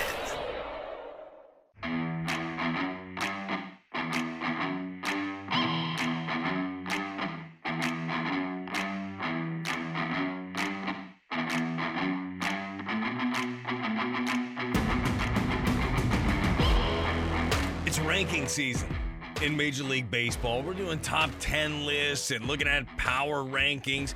Uh, hell, we even ranked the players that are most likely to get traded at the deadline during the summer. I mean, there's a lot going on. That was uh, that was good work by Yeah, us. yeah, certainly was. We piggybacked off somebody else's work, but it doesn't matter. We talked about it. Yeah, we talked about it. And uh, there are more rankings going on. And uh, our good buddy, uh, Keith Law from The Athletic, friend of the show. Friend of the show, for Uh, sure. Keith put together, and he is very, very plugged in when it comes to uh, all of the prospects and all of the organizations that are out there. Their farm Keith Law is a tool. Everybody's got an opinion, uh, and Janet. and tools are useful. You know what I mean? Yeah, you got to have a tool for every project. Uh huh. I feel like that's very important. Yeah. As a as a growing adult, Jamie, I continue to get more tools in my tool bag, if you will. Brad, you're growing right in front of my eyes. That's right. That's right. I'm excited about this prospect talk. So, the Cardinals find themselves, we talked about the power rankings, top 10 power uh, team as far as the power rankings go. Uh, and we know the the right here and now. Is this team perfect? No, they're not perfect. We- all the things, all the question marks in the outfield, who's going to emerge, who's going to take over what Albert did in the second half, likely nobody, but who is going to be able to take a hold of the DH? Is it going to be Yepez? Are we going to see Gorman? Is it going to be a rotating cast of players? What are the Cardinals going to do if they don't have a prototypical ace? Will that show up in the postseason? There's plenty of questions. Yet this team won 93 games last year, and uh, they look to be in pretty good shape coming up this year. But that's the here and the now. What about the future? Well, our buddy Keith Law, he came up with his list and came up with the top 10. And uh, do you have any guesses as to where the Cardinals are, Jamie? I don't think uh, that you've uh, looked at this. no, I yet. haven't. And Yeah. uh, in fact, I'm going to X out of that before Yeah. because I had started to pull it up. So where the Cardinals rank overall yeah. in Major And League Baseball? A reminder that the Cardinals don't draft very high. Um, so usually, so- like the Orioles would probably be very high up on Well, they list. got a lot of prospects. Well, they get number one overall picks. A Yeah. lot. So the Cardinals, um, I I don't know what number. I'd say it's top. Well, with all the guys they've got, I'd say it's got to be top ten. Tell them, Jamie. Top Top, 15. 10. Top 15? Top ten, top fifteen in there. All right, it's nine. He's got, they got him at nine right now, which is really high for the Cardinals because of generally where they draft. Now, let me let me go over. yeah, over. but they have a real good pool right now. of well, uh, when you got Jordan swimming in your pool, Uh-huh. feel pretty good about things. Masyn Winn, Tink Hence. I mean, you got some high end prospects. You got some guys that are like, hey, look over here. Like every other organization saying, yeah, I, I need. I need a couple of those. So that really does help when you're looking at it. Let me give you the top 10 really fast because there is one question that I know you're going to have. And I'll start at 10, okay? Uh, 10 is the Chicago Cubs. We know the Chicago Cubs got rid of basically all of their talented players. They traded away a bunch. They're retooling with their prospects. They also did a very good job of bringing in some free agents this offseason, but they're a year or so away. We were talking to Jesse Rogers from ESPN who covers the Cubs, he covers the White Sox, and covers all things MLB, but he's based out of Chicago, and that's essentially where he was at. So I think the Cubs are about a year away from actually competing if everything goes well. The Cardinals came in at 9, the Milwaukee Brewers came in at 8. Uh, he says that the Brewers have quietly done very well with their high draft picks in the last few years, and plus they've done uh, well with their international free agent money. Their first rounder from 2019, Ethan Smalls, uh, Small, he made it to the majors, uh, and they've got some other guys uh, that are right there knocking at the door. Texas Rangers came in at seven, the Pirates at six, Tampa Bay Rays, who are just incredible at drafting and really pour into that side of it, come in at five. The Arizona Diamondbacks four, Orioles three. The Cleveland Guardians come in at number two. The Guardians have done a really good job over the years of drafting and developing pitchers. They've got good infielders as well, uh, and they really have done a good job in international free agency. Uh, but number one, and here's where the questions are going to be, is the Los Angeles Dodgers. The Dodgers have traded away a lot of pieces, and uh, they've brought in big free agents. They spend a lot of money yet they still have the number one farm system. And I was just telling you about the Cardinals. Like, hey, it's tough. They they don't draft very high. They for them to get in the top ten is big. The question is going to be inevitably what, Jamie? How do they do it? How are the Dodgers Yeah. doing what they do? Honestly, though, like, how do you, like, even if you have a great staff of people and you hire all these, mm, you know, scouts and whatnot, the fact that you don't end up with the top draft picks every year, it makes it way more difficult. How are they at number one? Yeah, so the the Dodgers had eight players on Keith Law's top 100, which is pretty impressive right there. And his top 100 is different than MLB's. Like they, they bounce around, everybody's got their own things. But the, the answer is, uh, and, and he, he did right, it's Dodgers devil magic at the end of it, which I think that's a slight to the Cardinals right there, to be totally Oh, honest. he's We all always know doing it's that, Cardinals. Keith is. Devil magic. Uh, but the big difference, we know, like we always look at the Dodgers and say the payroll and say, hey, you're never going to be the Dodgers payroll wise. Well, that's you're looking at MLB payroll. The it- it's my understanding that the Dodgers, from top to bottom in their organization, they pay better than anybody. They're paying their coaches better. They're paying their analytics people better. They are paying their scouts better. When you have better pay, you get better what? Uh, people. People. That's correct. So they have really uh, just invested in what that looks like. And those things, like for fans, it's not as tangible when you look at it. It's like, oh, we a lot of people don't consider it. Of course, you don't. But then you, but Maybe you- that's where Mo increased payroll this year. But didn't tell anybody. Maybe he just included it in there. Like they hired a couple extra scouts, payroll went up. I like that. I would like that. Honestly, that right now, I wouldn't hate that. With, with the way that you're that the free agent pool went, we all knew that the Cardinals were not going to go out there and sign a shortstop, and it felt I was pretty confident that they weren't going to get Degrom, Verlander, or Carlos Rodon. Well, felt pretty good that about attitude, those things. Brad. Right, and that's on me. That's my fault. Sometimes you wish it, will it, want it, it will just pop up, and I didn't do that enough. That's my fault. Uh, but didn't think that was going to happen. Again, negativity. Uh, that's me all the time. Uh, but it didn't happen. If after that we knew it was a middle of the pack, like, does this guy make you better? Mm, yeah, maybe. But at 17 million, is he a reclamation project? Like, there were a lot of those different guys that were out there. If you continue to pour into your decision makers and your your scouts and your all of the little things and your develop player development uh, and, and all of your tools to make your players even better. I'm talking like pitching labs, hitting labs, all of those things. That's where some of these investments really end up paying dividends. But the Cardinals have done a lot of investing into their minor leagues. They do a great job with their scouting. They've done a great job the last couple of years of going after higher end players. That's Jordan Walker. That's Masyn Winn. That's Nolan Gorman. Dylan Carlson. Like th- these are higher end players, and it ends up paying dividends right now. And it's not just about those guys, man. Uh, we, we talk about the the organization. While you are you have these high end talents that everybody knows the names of by now, and that's your Walker, Winn Tink Hence probably. Alec Burleson is very highly thought of around baseball, the way that his bat translated throughout the league. Gordon Graceffo is another guy that we're going to get the chance to see in spring training. You're going to like him when he pitches. He's pretty unorthodox. He like starts slow and then jumps in. Like it's it's kind of a weird, quick, quick motion that he's got. A little different. Different is good sometimes. Uh, you've got uh, some young uh, young players. They got a 17 year old shortstop named Jonathan Mejia, uh, switch hitter, and uh, they they gave him like two million dollars a couple of years ago uh, in the international free agent period. I think they had like a six million dollar purse and gave him two of it, and really like what he is looking like. This is further down the road. They've also got another catcher, and maybe he'll end up being ready by the time the contract is up for Contreras. His name's Leonardo Bernal, and I know we talked a lot about Ivan Herrera, who's certainly in the conversation still. Uh, but I was talking to some guys about Bernal, uh, switch hitter, got pop from both sides, and has a really good idea of what he's doing behind the plate. You got Hjerpe, Walsh, Freddie Pacheco. Uh, we haven't even talked about Moises Gomez that much. We've been so excited about talking about Jordan Walker. Gomez was let go by the Rays, led all of uh, minor leaguers with 39 home runs last year. There's a lot to like about the future of the organization. I'm certainly leaving out a bunch of different guys Cooper Hjerpe, Mike McGreevy, different guys that were first rounders the last couple of years. But the organization, the lifeblood will always be draft and develop. And that's how it should be. You draft and develop your talent, and then you go out and find the guys that you need. The hope is that you don't have to go make a freaking trade for Goldie and for Arenado all the time, that you actually end up building one of those. Yeah, I would agree. I think that. Uh, look, I, I'm impressed right now with what the Cardinals have been able to do in the last handful of years uh, with their with their picks and with the prospects. Obviously, the Cardinals for a long period of time were known for developing their pitching staff.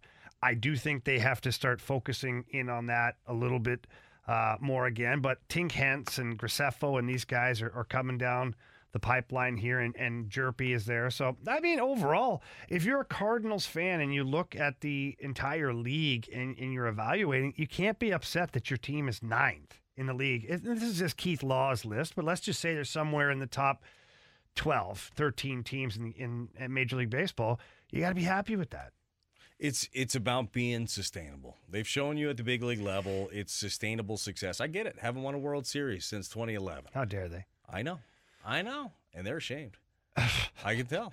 But uh, you've got yourself a chance every year, and you have yourself a chance because you draft well, you develop well, and you get these guys ready to get to the big league level. It's Fastlane on 101 ESPN. Jamie Rivers, Andrew Marsh, BT, all here with you. We got a little early better bet when it comes to the NFL. There's going to be so much action going on in the NFL. This could be free agency stuff, this could be Super Bowl stuff. All of this stuff, Marshy's got, and you're going to hear it next. We're right back to the Fast Lane Podcast, presented by Dobbs Tire and Auto Centers on 101 ESPN.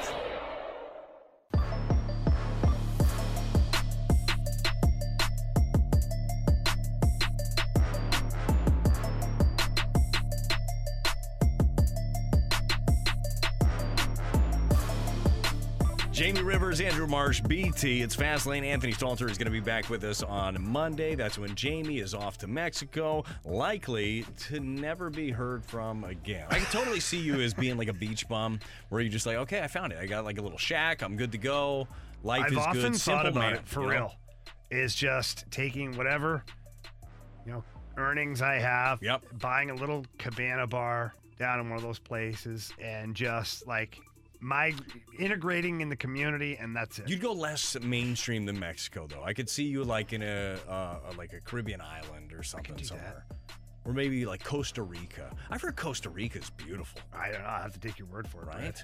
Uh, I've literally been nowhere. I uh, heard, I heard Belize is beautiful. Belize, a Yeah. big donkey, is he? That's right. He sent a couple of pictures from there, and it looked like it was pretty darn nice. I was talking to him about it the other day. I was texting with him, and I said, "Hi, how was the trip, man? Was it was it great?" He was like, "Dude, it's fantastic. You have to go." And then he kept sending me videos from like resorts. I'm like, "Are you on the board of tourism for for Belize? Belize. What are we doing Yeah, you on the payroll, is What do we got? All right, we got uh, Super Bowl is coming up next weekend. You're gonna have the the Radio Row and all all that great stuff this week. We are going to be here in studio during that because you know why deal with all of Yeah, that we are. madness. Forget all that stuff. Jamie's going to be in Mexico. Hammered. You'll hear from him next week. I, I will Uh, call in. But we got some better bets. Marshy, what do you got for us? All here? right, let's start off. Travis Kelce reception yards or AJ Brown reception yards? What's the better bet? Oh, I think it's Travis Kelce reception yards. I, I mean, not that AJ Brown isn't a good player; he's a great player. But I think that Jalen Hurts and, and the Eagles are going to spread that ball around a little bit. I think Travis Kelce. Look, would they have three receivers go down Yeah. for Kansas City? Like, I don't know who will be back. Of course, they've got the two weeks to get ready for the Super Bowl. But when in doubt, where does Patrick Mahomes go, and where That's does he go guy. often? It's Travis Kelce. Yeah, he was banged up too, but it doesn't seem to matter. You know, when, when he is out there, he ends up getting it done. You look at the first couple of games in the postseason so far this year. Uh, you, you've got 22 yards and 28 yards for AJ Brown. Uh, I believe this on the biggest stage. Uh, Jalen Hurts is proven that he's one of the better quarterbacks in the league. He's a great leader. We saw that in college, uh, but. I think that when it come push comes to shove, he's going to tuck it and run more than he's going to try to sling it around. So in that, I'm going nod to Mahomes, which means nod to Kelce. Brad, you mentioned the rushing yards and uh, Jalen Hurts tucking the ball. Better bet Jalen Hurts rushing yards or Miles Sanders rushing yards? This is a great one. This is great, and generally, I don't know if you have the numbers in front of you, but I they do. were they were close last week. Last week it was 46 for uh, Jalen Hurts and 50 for uh, Sanders. What do we got this week? So, are you talking about just the, the, the stats in general, or are you, are you talking about the, oh, I the thought line? like the line. Yeah. Did you have? Oh no, I was looking at the stats from, Or actually, if you want to pull up last year. FanDuel Sportsbook, you can use promo Well, code FAST. No worries. You know what, Jamie? What? No I'm worries. Giving you help. I do have. I think pulled up. Miles Sanders will have more rushing yards than Jalen Hurts, though. I am going to go the other way because I think that to your point uh, for the last one, BT, I- I think Jalen Hurts is going to look downfield at times. He's not going to necessarily like what he sees 100%, and he's going to scramble a lot. I think that that, and he's going to feel like he's more confident with the ball in his hands rather than throwing the ball away. I think Jalen Hurts is going to run the ball more often than not. So whether not just a running play, it's going to be a play that ends up being a running play because he decides it to be. By the way, we get a ton of texts in to the Air Comfort Service text line 314 399 9646 uh, saying Belize is the place to be. Somebody said that they've been there three times. It's fantastic. Uh, this one here from the 314 it says Belize is safe too. A lot of retired Army Special Forces soldiers have retired there. They have an entire community of expats uh, there. So uh, that's impressive. Uh, th- they said 636 says that I'll, I'll either buy or integrate there or end up in a Mexican prison. Don't know if I understand. Huh. I don't know if I like that. Huh. Another one doesn't here sound says, "When I fun. see Jamie in Mexico, I picture Jethro Gibbs from NCIS when he went down there. You ever see NCIS? no, I have not, but I can just imagine. Uh huh. I'm going to wake up in a bathtub. With Oh one no, kidney. it's not hostile. No, no, this no. guy, Jethro Gibbs, is an investigator. Uh, I'm, I am looking at uh, Fan, uh, FanDuel right now. Jalen Hurts, the rushing yards is 49 and a half, while Miles Sanders is 60 and a half. However, last week, Miles Sanders rushed for only 42 yards, while Jalen Hurts had 39. So it's a little bit closer than uh, what the line is for the Super Bowl. All right, what else we got? Let's look at the defense. Better bet Eagles defense to record more sacks than the Chiefs or vice versa. Look at the Eagles. The Eagles look uh, look so good in the trenches on both sides of the ball. Um, Mahomes, while he looked pretty damn good last week, still dealing with the high ankle. Two weeks with the amount of uh, amount of medical support that he has is probably a lot to get as healthy as you're going to get. But I think that they just get after the passer better. I've got the the uh, Eagles with more sacks. Yeah, I do too. Absolutely. I think that uh, the Eagles, to your point, BT, their offensive line and their defensive line, I believe them to be better than the Chiefs. Uh, I see them getting more sacks. BT, you like the props? Props on props on props. First touchdown. Better bet. First touchdown to be a rushing touchdown or a passing touchdown. It's actually easy. And I'm going to tell you exactly how it goes down, okay? The Chiefs will end up winning the coin toss. Okay? It's going to be heads, just so you know, if you want to bet that prop. Okay. Uh, it will be heads. So they're going to win the coin toss. They will defer. The Eagles will get the ball. They'll actually move it on their first possession, and it's going to be Miles Sanders who punches in a touchdown. Rushing touchdown will be the first touchdown of Super Bowl 57. So I see it going um, a lot like that. Uh, although I do feel like the Eagles win the toss and receive, and I think Jalen Hurts hits AJ Brown, receiving touchdown. You just said that Kelce was going to get way more yards than Brown. It Yeah. better be a short strike. Better not be a bomb down the line. It's line. hit first touchdown, not first play. No, I know that, but you, you- I So mean, this better not be Miles for a ton of yards. Miles Sanders might run the ball all the way around the field, and then you get five yard punch in for a touchdown. No way. Like a corner fade? Just yeah. I don't understand why you had to up go like a hundred yard pass, Brad. I didn't say that. Just pictured it. I just pictured it. See, it's, it's amazing. That's it. That's What I immediately said what I and thought you too, heard. So, so he just goes down streaking nine route. What if, Boom. the, what if the kick return was a 70 yard kick return? Still, you know, you know, Brad? still a pretty good pass. Have to get him in there. Anytime I've seen Jalen Hurts connect with AJ Brown, though, this entire year, it's been a long passing play, and and AJ Brown just goes up and gets it. So I understand why you thought that, Brad. Oh, Whatever, Marshy. Just keep Thank you, kissing Marshy. butt. All right, next one. Each quarterback to throw a pick or a missed field goal from either team. What's the better bet? A missed field goal from either or both teams? Either team. Oh, I'm going uh, missed field goal for sure. Yeah, the odds are greater. That's a bet. We can bet on that. No, I just made it up. I was I gonna just look at BT's pulling out his FanDuel account right kickers, now. kickers have been missing kicks lately. It's been a real kick. And by Bet kickers, I mean Brett, responsibly. Brett Maher. Oh yeah, that poor bugger. Um, yeah, I mean, if that's the if that's the the choices, then I would say a missed field goal from one of the kickers. Now, if we make it more interesting, BT, what if it's uh, QB thrown by each quarterback or field goal missed from both teams? I'm still going. Ah, I'm still going field goal missed by both teams. I would go with each team throwing a pick. I easily see it happening. Yeah. I'd parlay, get them both. All right, guys, what's the better bet? Would you take the Chiefs to cover? Or would you take the over at 50 and a half? And that's what it is on FanDuel right now. Chiefs to cover. I got the Chiefs winning outright, so Chiefs to cover for me. And I'm just gonna go with the over because, and I, my, uh, I'm betting on the Chiefs. I'll just tell you that. But I'm gonna go with the over because that's what I want to see. I want to see offense. I want to see a lot of it. I want to see just strikes left and right. You score, we score. And I think that these two offenses have the ability to do that. So I think both hit. I, I believe that the Chiefs end up covering, and uh, I do believe that the over hits. All right, guys, last one. Better bet the game comes down to a field goal or the game is a blowout, two plus scores. Field goal. I- It's absolutely field goal. And it's missed, and that hits the that hits our, our same game parlay hit. Nailed it, and then we're all rich. we nailed it. He Then didn't. we'll all go Hey, down to Mexico. If it is a blowout, which way could you see the blowout going? I could see the Chiefs blowing out the Eagles. And this is on the heels of the Eagles blowing the doors off the Niners, although they didn't have a quarterback no after six plays. Yeah. So No quarterback. I, I look at that. I actually look at that game as a negative for the Eagles because they really, not that they didn't get tested, because the 49ers defense is still a really good defense, but ultimately they didn't really get tested in that game. There's no way Patrick Mahomes gets blown out at the State Farm Stadium. You know, he can't. It doesn't go against. It, it, it goes against the the NFL script, right? Oh, that makes sense. You know yeah, what I'm it makes sense. saying? It is scripted.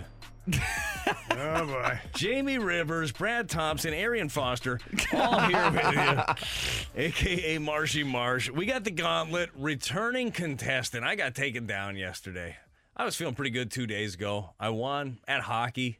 Yesterday, lost at hockey again. So we got our who's our returning Stanley. contestant? Stanley. Stanley is back in the gauntlet. He's going to take on either Jamie Rivers or Andrew Marsh next. We're right back to the Fast Lane Podcast, presented by Dobbs Tire and Auto Centers on 101 ESPN. Can you survive the gauntlet? Welcome back to the Fast Lane. It is gauntlet time. We have a returning contestant. It's Stanley. Stanley, how you doing today? I'm good, bud. How you guys? Man, doing great. Doing great. I, I've been having a lot of fun the last couple of days, and personally, I love the new revamped Gauntlet 2.0 because uh, everything's up in the air. You never know what you're going to get. I got hockey twice in a row. You beat me yesterday, and now you have the option between Jamie Rivers or Andrew Marsh. And uh, now it, it's my understanding hockey is still available, right? Everything just spins, right? That- Yes. that's how this works. Man, I'm st- Boy, it could happen. It could Wait, happen. So who do you want to pick? land Let's start with that. Jamie Rivers or Andrew Marsh? Stanley, who are you going with? I'm, I'm, I'm gonna go with the Riverman. Who are you going with? Jamie. Jamie, Oh, Okay. All right, Stanley. Good luck, my man. It is Jamie Rivers. He is off to the cone of silence, and we will uh, get the wheel ready. Marsh, uh, he is, uh, I mean, he, he's in charge of this thing, and I don't like it. Maybe I should spin it this time because you landed on hockey twice in a row. Yeah, and you know, I don't I don't know if Stanley wants Jamie on hockey. Jamie right now I believe is 0 3 on football. So Oh, that's really? probably what Stanley wants is football. And that's what he asked for yesterday. So Anyway, against anybody, I'll take football. I don't care. Oh, football lot guy. of Let's see where it lands. All right, Stanley, you got to count us, or we'll count you down. You tell me to spin the wheel. Ready? Three, two, one. Spin the wheel.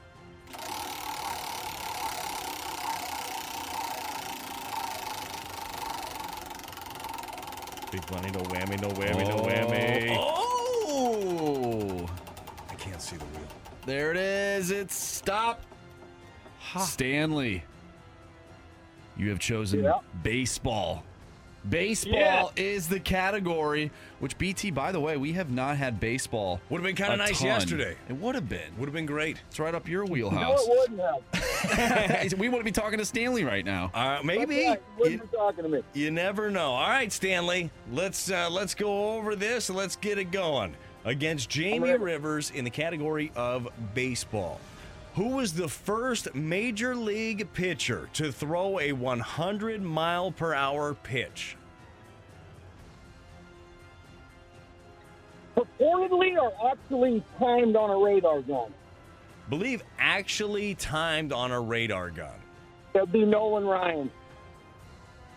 In the Guinness Book of World Records for a long time. All right. Final answer? Of course, his final answer. He Final it's in the. Guinness Book of World Records. He was Marshy. pretty confident about it. All right, question number two, Stanley. Who was the last player to win back to back AL MVP awards? Goodness. LMVP awards. Um, oh, give me the option. Your options are Mike Trout, Alex Rodriguez, or Miguel Cabrera. I'm thinking Cabrera in my head. Uh, You going with Cabrera? I'm going to go with Mike Trout. All right. All right, question number three, Stanley. Who was the last Cardinals manager to win the NL Manager of the Year award? Um, it was the guy. I don't think. I don't know if Matheny won it or not. So, give me the options, man. Your options are Tony La Russa, Whitey Herzog, or Mike Shildt. I'm gonna go. I'm gonna go with the with the Tonester, Barusta. Final final answer. All right. Last question, Stanley. Two players led the Cardinals with four triples last season Tommy Edman and who else? Man. Uh, you know what? I'm gonna I'm gonna go just on a pure guess. I'm gonna go Dylan Carlson, and I'm gonna go final answer. All right. Stanley shooting his shot on that last one. Let's bring in Jamie Rivers. Stanley, how we feeling? Um, you know what? I'm not real sure, man. I, you know, I felt better yesterday. I know that. It happens. It happens. Jamie is getting his headphones Hey, guys. on, and we are ready to How'd my guy Stanley do? Look, I can't tell you, but uh, Marshy can. Tell him. Jamie, Yeah. pack a lunch. Oh, great. Okay. A light lunch like you did yesterday, Brad. Well, look, it wasn't enough. wasn't enough for me. Needed something a little bit more hearty. We'll see how Jamie does. All right, Jamie, here we go. Question number one Who was the first Major League Baseball pitcher to throw a 100 mile per hour pitch? Feel like the obvious answer is Nolan Ryan. I'll take the options though. You've got Nolan Ryan, Yeah. Pedro Martinez, or Roger Clemens. Um, so the trick question here for me is when did they start recording with the radar gun? Because Nolan Ryan, I know the legend grows of Nolan Ryan. Great documentary. Yeah, yeah. I've seen it. Yeah. Um, and I can't remember though if they just anticipated it being a hundred or if it really was. It's a great question, Jamie. Uh, when in doubt, go with Nolan Ryan. Final answer. All right. Question number two, Jamie. Who was the last player to win back to back AL MVP awards? Options. Mike Trout, Alex Rodriguez, or Miguel Cabrera? Oh boy, oh boy, oh boy. Back to back MVP. Miggy, Miggy, Miggy, can't you see? Mm-hmm, um, mm-hmm, mm-hmm, A Rod. Ah, Trout. My God, those are some good picks. I'll go with A Rod. Final answer. All right, Jamie, question number three. Who was the last Cardinals manager to win the NL Manager of the Year award?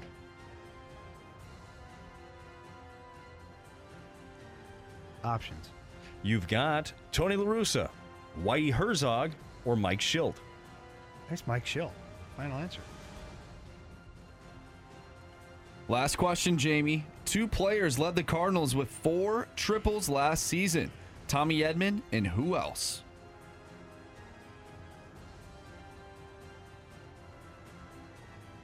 Tommy Edman and uh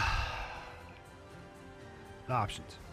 Your options are Lars Nootbaar, Harrison Bader, or Dylan Carlson. It's Lars Nootbaar. Final answer? Yeah. All right, let's go over these. And let's start right at the top. Who was the first major league pitcher to throw a 100 mile per hour pitch? Jamie said, that's Nolan Ryan. Gotta be. Then he said options. And he said, you know, when in doubt, Nolan Ryan. Did they, did, time, did he actually, whatever. You went Nolan Ryan. Stanley, you said Nolan Ryan. The answer is. Well, guys, it's in the Guinness Book of World Records. Nolan Ryan. Nolan Ryan. Stanley didn't need the options. Son of a bitch. He even mentioned the fact that it is in the Guinness Book of World Records. So uh, it is a 2 1 lead for Stanley right now. Who was the last Cardinal manager to win the NL Manager of the Year award? After taking the options, Stanley went with Tony La Russa.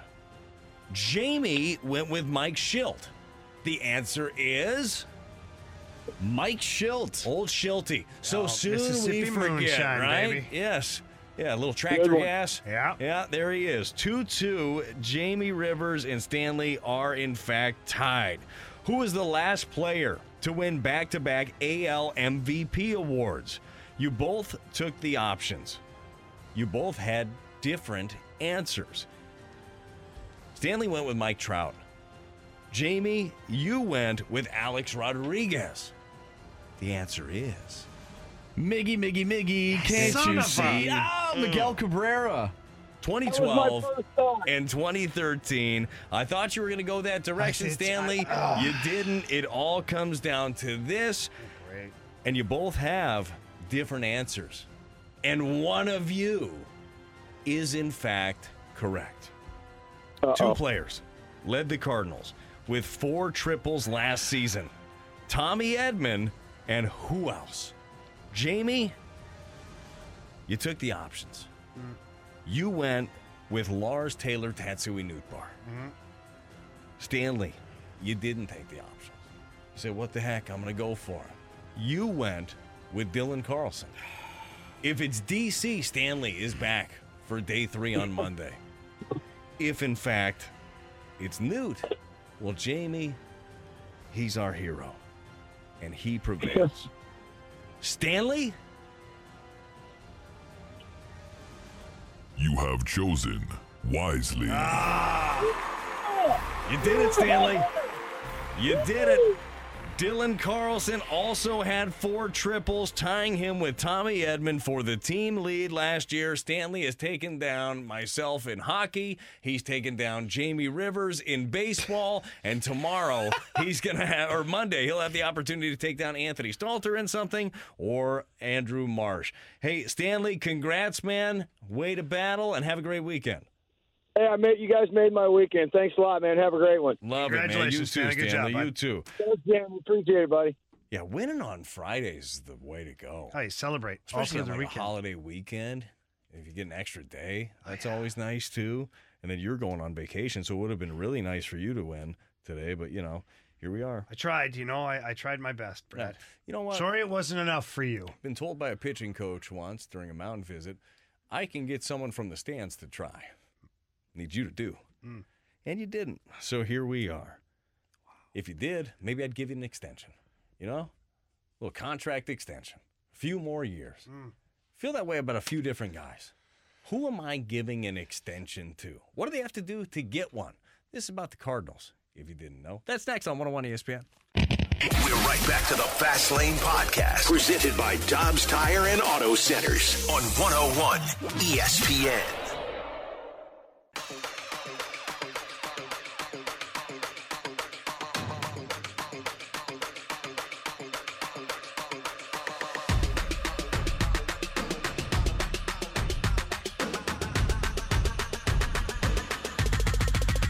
Brad Thompson. That was the 2019 Manager of the Year right there in the National League, Mike Shildt, who was the answer to a trivia I question. knew that too. I don't even know why I took the option. People forget. You know, people forget. That's uh I, I couldn't remember if he was a finalist or actually won it. yeah, winner winner chicken dinner for Mike Somewhere Shildt. else though. You know, spring training, yeah, yeah, yeah. Spring training is uh, a time where like, there are competitions and see who wins jobs and who is in the best shape of their life. Jamie, that's one thing we'd like to see in spring training. Did I tell you about Paul DeJong? Best shape of his life. Did you hear about a swing? That's brand new swing, Brad. Oh, really got rid of that leg kick. You know, Yeah, the timing is was there. really holding him back. You know, Jamie, his head is staying on target he- a little bit better. Is he He's batting Not, left-handed? he's now? not. No, no, I thought maybe that was the next. not there yet. Not there yet. No, he has not decided to uh, change hands. So that's good. Sometimes that could be advantageous. Of course, of course, but not hitting uh, when you haven't done it in a long time. Have you ever done any? Uh, you, know, you do a lot of youth hockey stuff, synergy, uh, and uh, sign your kids up now. Summer camps filling up quick. It's the winter, but they go fast. They do. Got Lots of the winter, too. registration. Early bird registration still available. Early. SynergyHockeySkills.com. Early bird gets the worm. You ever ask a kid like, "Are you sure you're right-handed?" 'Cause I've done that. I've asked a I've teammate. done that with kids. I've asked a teammate that. You sure time. about that? Yeah. I'm a lefty. You sure? don't you try my left-handed stick? Maybe you you're better left-handed. You never know. Sometimes kids don't know. Yeah. Uh, but so spring training is not just about the competitions, and that stuff is fun, or going down, booking your trip to Jupiter, catching a little grapefruit league action. But it's usually extension season too.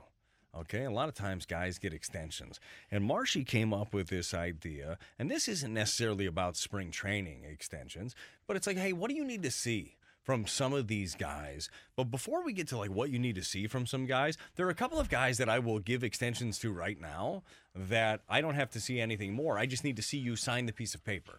Is I what was I just like thinking the same thing. Who is the first guy that you thought of? I, I gotta, I've got to solidify some of my pitching. okay, who do you want? Who do you want to sign back? For me, it's Monty and Mikolas. Get them both. I, I would definitely, I would be a big time pitch to both guys. Monty is going to be more difficult due to the fact that he's younger. He's got Boris. He does have Boris, right? He might want to see what free agency looks like, but it's not like he's got this huge platform of a career where it's like he's going to cost you $200 million. But I don't know what he and his camp are going to be looking for. But I absolutely would love to bring uh, Montgomery back in. Uh, I do think that Mikolas is going to be easier to get done. I would like to be able to land on a just a two year extension. The market might bear that he gets a third year potentially if you really wanted to keep him around.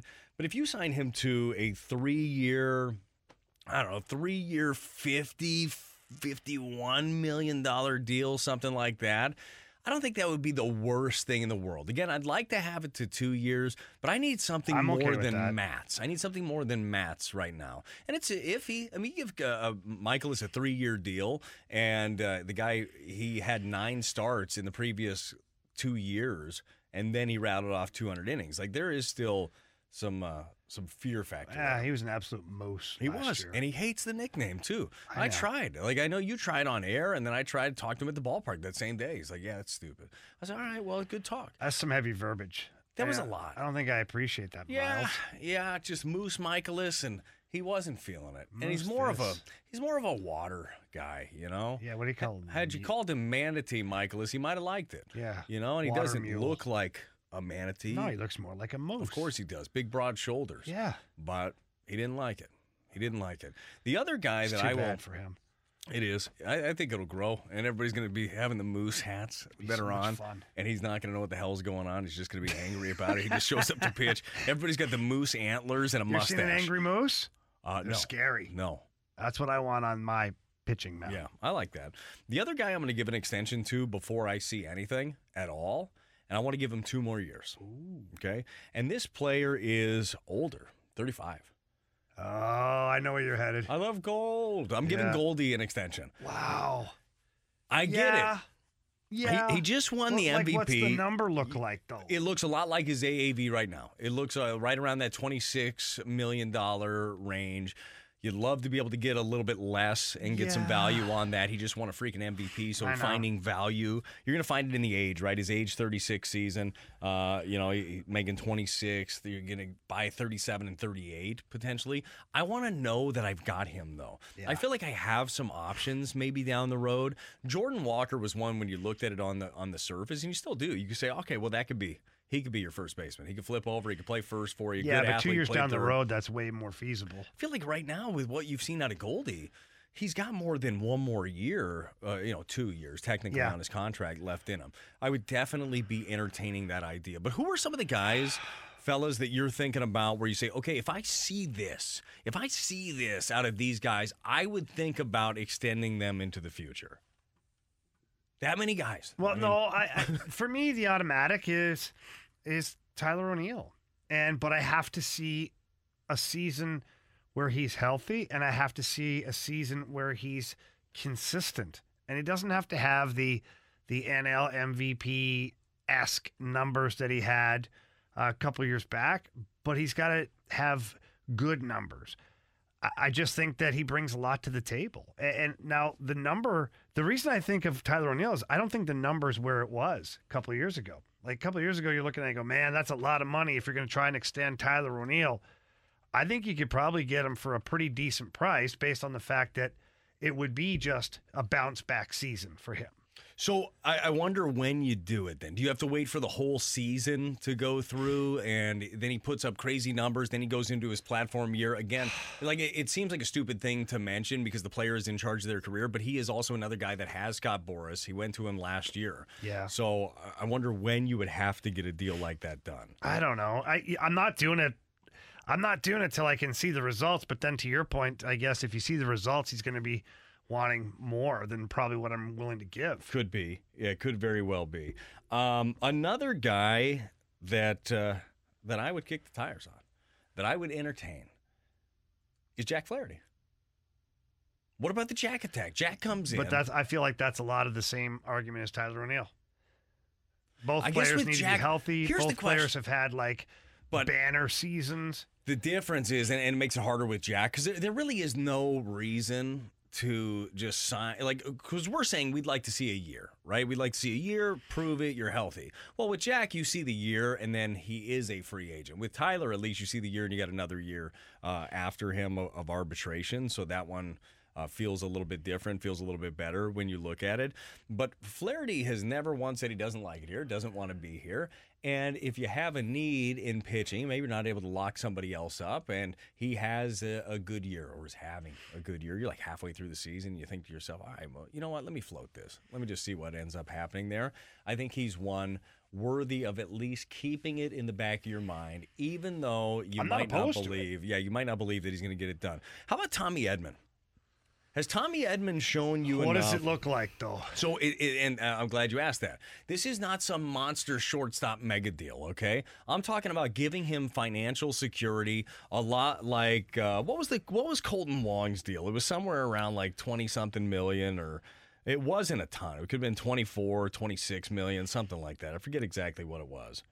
But this year's deal? No, no, no, no. The uh, the Oh, one that he signed signed with the Cardinals, and there Oh. would be it was a five year twenty five point five is what he ended up signing with the Cardinals. That was sixteen through 20, uh, uh, 2021. There will be some inflation on a deal like that. Tommy Edman has proven it a little bit more at the big league level, and Tommy does have a couple more years of arbitration. But Tommy's just one of those players that you know there's always going to be a spot for him on the diamond. Does he play second for you? Does he play short? He can move over and play some third. He already proved that he could play a plus outfield. Marshy, would you be down on bringing Tommy Edman in on a deal? I I would. I don't know about five years though. Five Five's a years lot. seems a little bit too long, and I'm Tommy really now?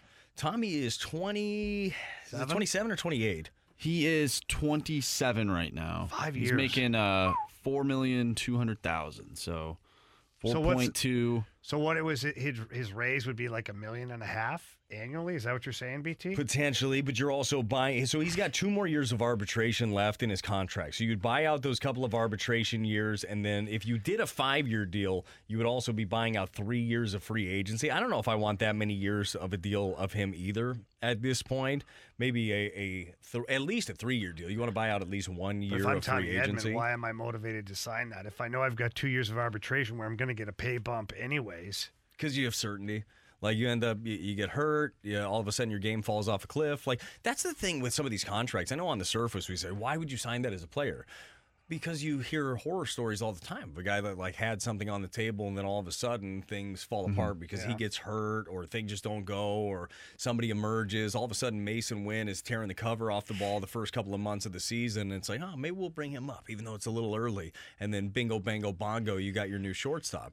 Uh, I feel like there are things that you float in front of a player. Not, everything is easy to disregard when you're having the conversation in your head. It's a lot harder when there's a paper in front of you with your life. Like, this is it. Here it is right here. This is life altering money. I know it might not be the mega deal that you thought you were going to sign, but this this is it. This changes Yeah. everything. I feel like that could potentially do it. Now Tommy's also probably going to be a president of baseball operations at some point. I think he'll have a long earning potential in the game of baseball, but he's one of those players that I would like to keep around. Is there a player that, uh, like a young guy pre arbitration, that you would think about giving an extended look at? Not, right now. not right Not right now. now. Unless, uh, honestly, Brendan the only one Donovan is came to so mind. Brendan was- Donovan came to my mind too. But Mine's I Jordan wanna Walker. see- Jordan Walker's the Right. only one. I think What? yes, a, a, a- Brad, a lot hasn't like even exactly like Wander Franco. Yeah. like where you just say, hey, here we go. Here's this long-term deal. We got you locked up for ten years, hundred million. Let's just do a nice, easy number. Even though Wander Franco, I think signed for a buck eighty. I think he signed for one hundred eighty Mhm. million before he played in the big leagues. Right? He, I don't think he had any time before he I- came up. Or Uh, very maybe little he did. It was super little, if anything. Um, and I know that there have been deals signed before a guy Mhm. even comes up. So uh, that's one where you think about if I am sure that this guy is franchise altering and I want to make sure he's 20 years old, if I want to make sure that I get more than simply six years of this player, then that is something that you end up thinking about. But they're big decisions. And and for the player, you might think, oh well, if you're such a star, why would you sign that? Because you have, I mean, you- you'd have a chance. You have hundred million dollars in the bank after taxes. I mean, really, it's not that much, right? But uh, you'd have that, you have that in the bank, and then you would be able to hit free agency again at 30 years old. Which is a prime. It's a prime time to do so. Yeah, you'd at least get another multi-year deal for big time money if you were going to do it. So a lot of options out there. We'll see. We'll see if they extend to anybody. I agree to with, with Jamie's earlier point of the thing that they have to do is solidify the pitching. Like if there's a deal done in spring training, it needs to be Mikolas or Montgomery. That needs to be the first couple. I'd sprinkle Goldie in there too, just because I want to keep him around. Jamie Rivers, Andrew Marsh, BT in the fast lane on 101 ESPN. Our guy Anthony Stalter's not here. Uh, he'll be back Monday. He's at Disney. He's having a great time. I texted him earlier. He didn't text me back, which means he's having a fantastic time at Disney. Okay, he's having a great time. Or he's lost his phone. Or he's lost his phone. It's a distinct possibility. I can see him going on one of those roller coasters. He's trying to get all the kids' stuff together. He forgets to secure his phone. That's gone. Anthony's had phone issues in the past. He had a phone that he couldn't have uh, off a charger for more than like three minutes, and then it I would go dead. that. It would go dead. But um, we talked about this yesterday. We said we're going to do this. We're going to do Stalter's choice next. This is where I mean it's a real Stalter's choice. Two very difficult decisions, and you have to sacrifice one of them. Stalter's choice is coming up. We're right back to the Fast Lane Podcast, presented by Dobbs Tire and Auto Centers on 101 ESPN.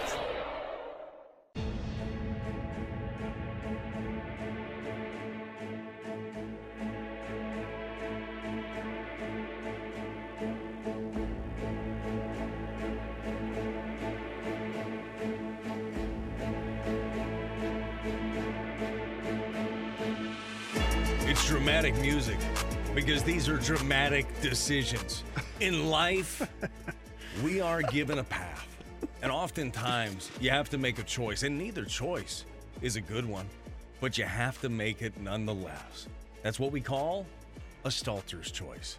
And that's what we've got in front of us. Marshy has put together a list of Stalter's choices. If you have a Stalter's choice that you'd like to send us, uh, send to us, do so. Air Comfort Service text line. Do it right now. 314-399-9646. It's Stalter's choice. All right, guys, let's start off with you can only trade one defenseman on the Blues that is under contract Colton Parayko or Torey Krug. I'm trading Torey Krug. That's the one that I'm trading. Colton Parayko, I believe I know what I'm going to get. I still believe. I look. Do I think that the, he's randomly going to wake up and find his mean streak? No, no, I don't. I don't think that he's just going to wake up and turn into a mauler. But I believe for what he is, and I need, I need a defensive-minded defenseman. I believe I need to keep him around. So Stalter's choice. I don't want to get rid of either one of these guys. Yeah. Uh, if I'm faced with this Stalter's choice, I too am going with Torey Krug. A Couple of reasons here is uh, Colton Parayko's younger, so you're you know even though he's got the longer contract, you're probably going to get more prime years out of him, uh, and you also potentially have the next Torey Krug already in your organization. You've got Scott Perunovich, who has shown a lot of the same skill sets as Torey Krug. I have yet to see the next Colton Parayko. And guys that are six foot six skate and shoot and pass and do all the things that he does when when he's on his game, of course. Uh, those guys are difficult to find.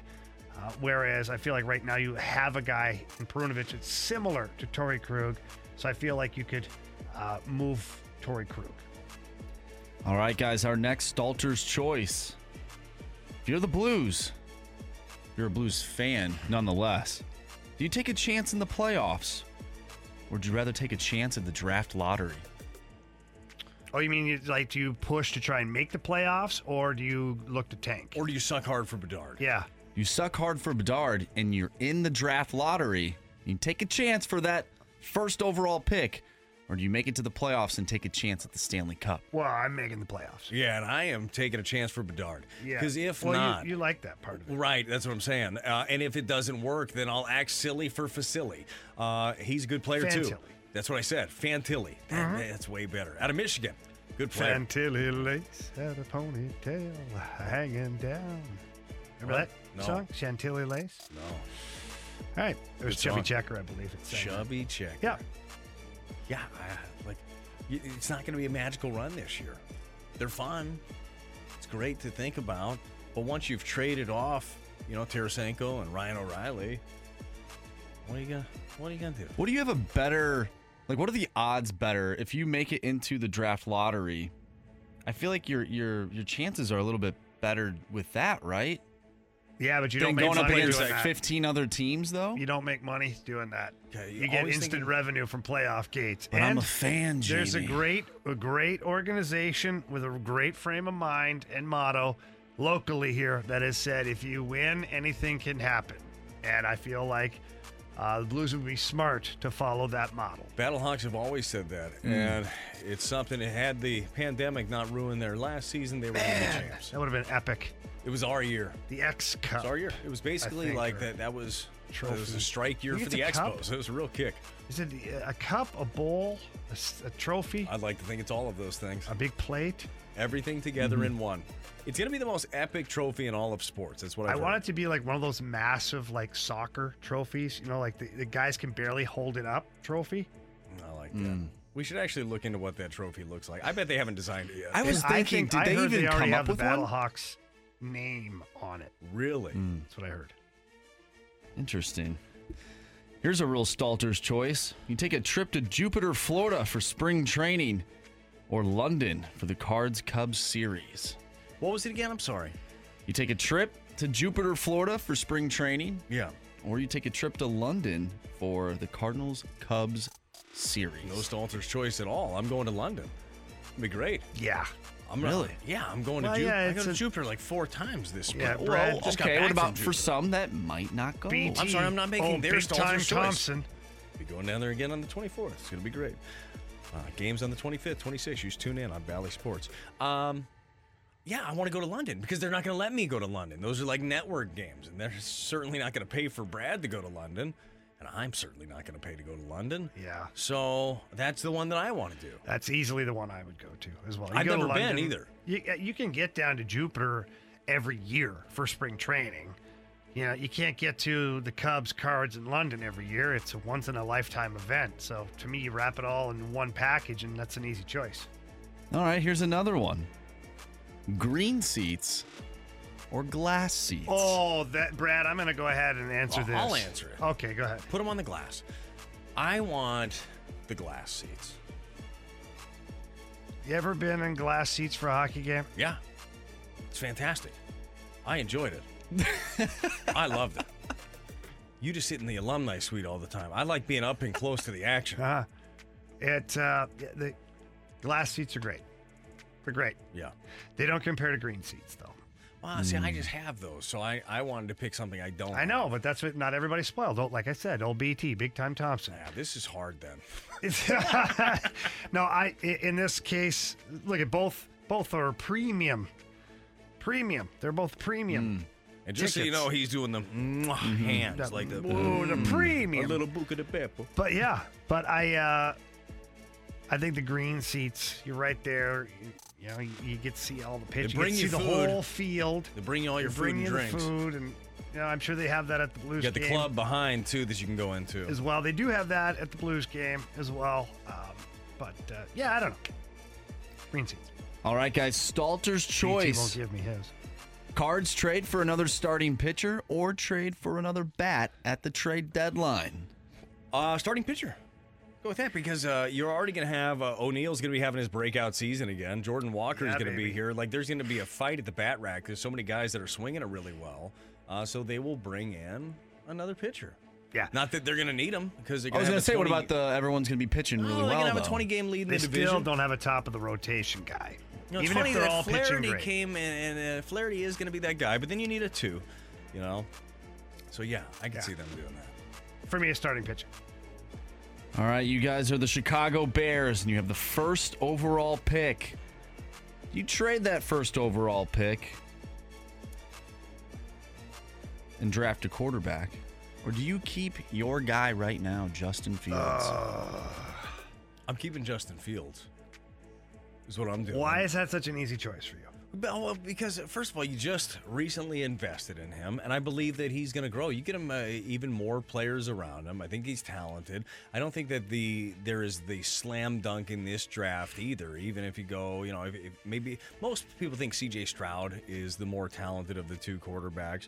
Uh, but I still don't think that that is a slam dunk for them. I think that you take that first round pick, the first pick that you have, and you just pour it into the nucleus that you already have and build something around them. So I, I think that that's the biggest thing for me. That's the the the differentiator is what could I get for Justin Fields in a trade, and what could I get for my pick in a trade. And I think that you're getting more in return for that pick. So if you want to get it to a team that desperately, desperately needs a quarterback, you might be able to extract more in a trade there so you can build around Justin Fields. Whereas if you trade Justin Fields, I feel like you're not going to get as much back. And then you still have an unknown quarterback, a young guy who's a prospect, but it's unknown. These are difficult. That's why they're called Stalter's Choice. Mm-hmm. Those were very hard. And you did great, Jamie. Thank you. Marshy, nice work. I have a question, though. Yeah. Six of them coming up. We need your text. Air Comfort Service text line 314 399 9646. We got the sports six pack. Got a question about anything, anything at all. Cardinals, Blues, bowling, wha- whatever you got, send it our way. We got the sports six pack oh. coming up. We're right back to the Fast Lane Podcast, presented by Dobbs Tire and Auto Centers on 101 ESPN. It's time for the Fast Lane to answer your sports questions. I want to ask you a bunch of questions. I want to have them answered immediately. Answer the question. Answer the question. Asking me all these weird questions. Answer me. The Sports Six Pack is refreshed by Schlafly Beer, the original St. Louis craft brewery. Thanks for all your text in to the Air Comfort Service text line 314 399 9646. We have got the sports six pack. Marshy, what did we come up with here? Question number one. All right, guys, let's start off with the 314. Who has a better year? Lars Taylor Tatsuji Nootbaar or Tyler O'Neill? Boy, this is a real Stalter's choice. We just got done with that segment. that would have been a really good one uh, for uh, for there. Um, I'd like both of these guys to have a really nice year. Uh, the guy that I believe has the ability to have more consistency in his game is actually Newt, and it's because of his swing. Like his swing is level. Uh, he barrels the ball. He has a really good eye. He he knows his strike zone really well. He'll take his walks. I'm gonna say Newt. Like Newt is the guy that has the more consistent year. Wow.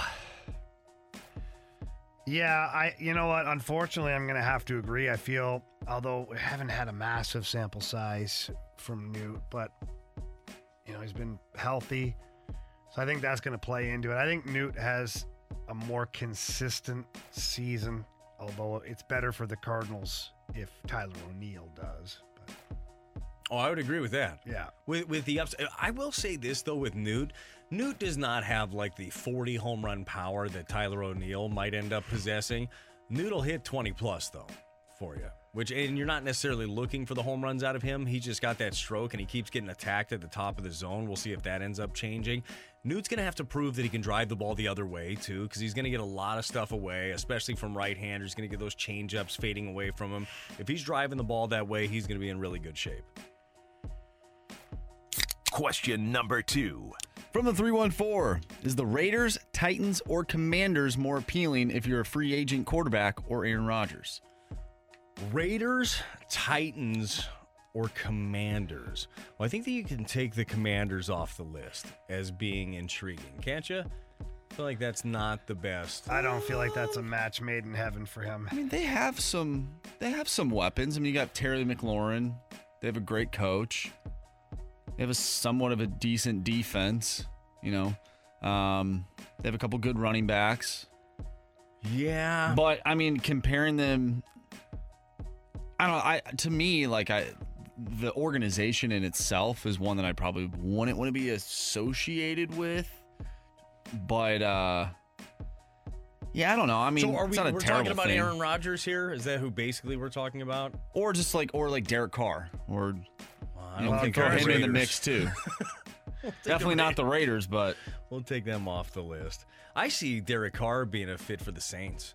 Seems like there's been a lot of buzz with that here recently too. Huh.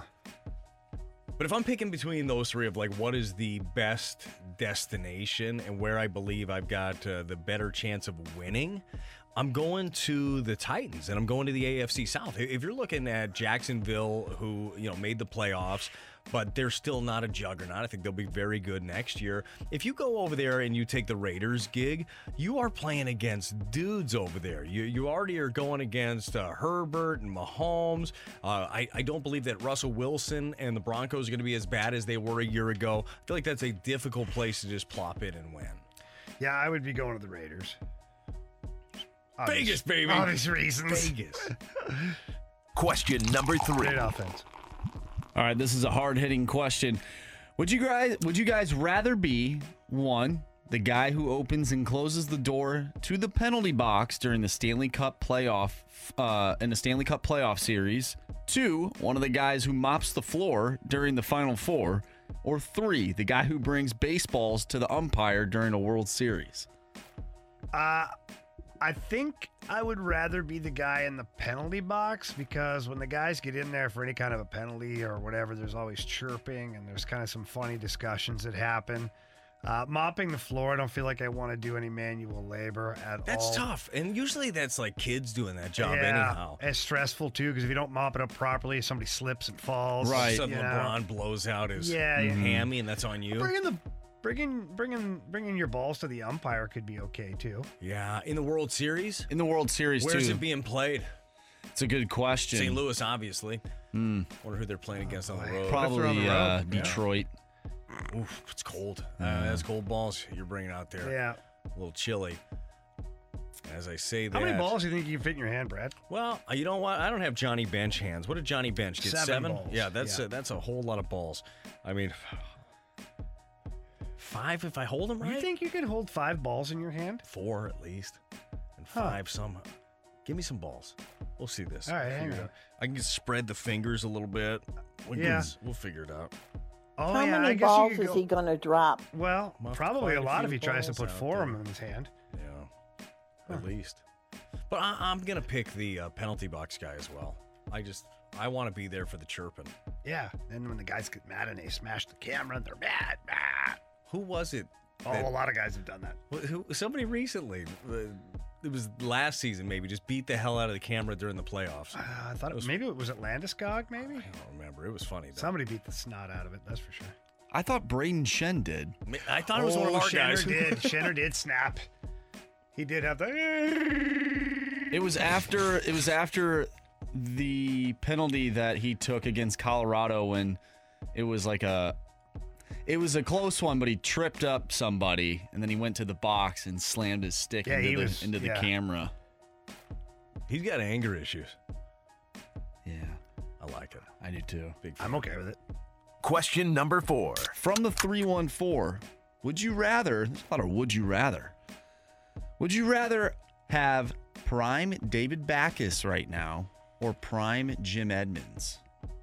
Prime Jim Edmonds, please. Oh yeah, I th- yes, not even close. I got a uh, a Gold Glove center fielder who drops bombs from the left side. Yes, please. Yeah, Give me that here. guy. Double down on that. David Backes was was a good St. Louis Blues Mm-hmm. player. was was a good solid player.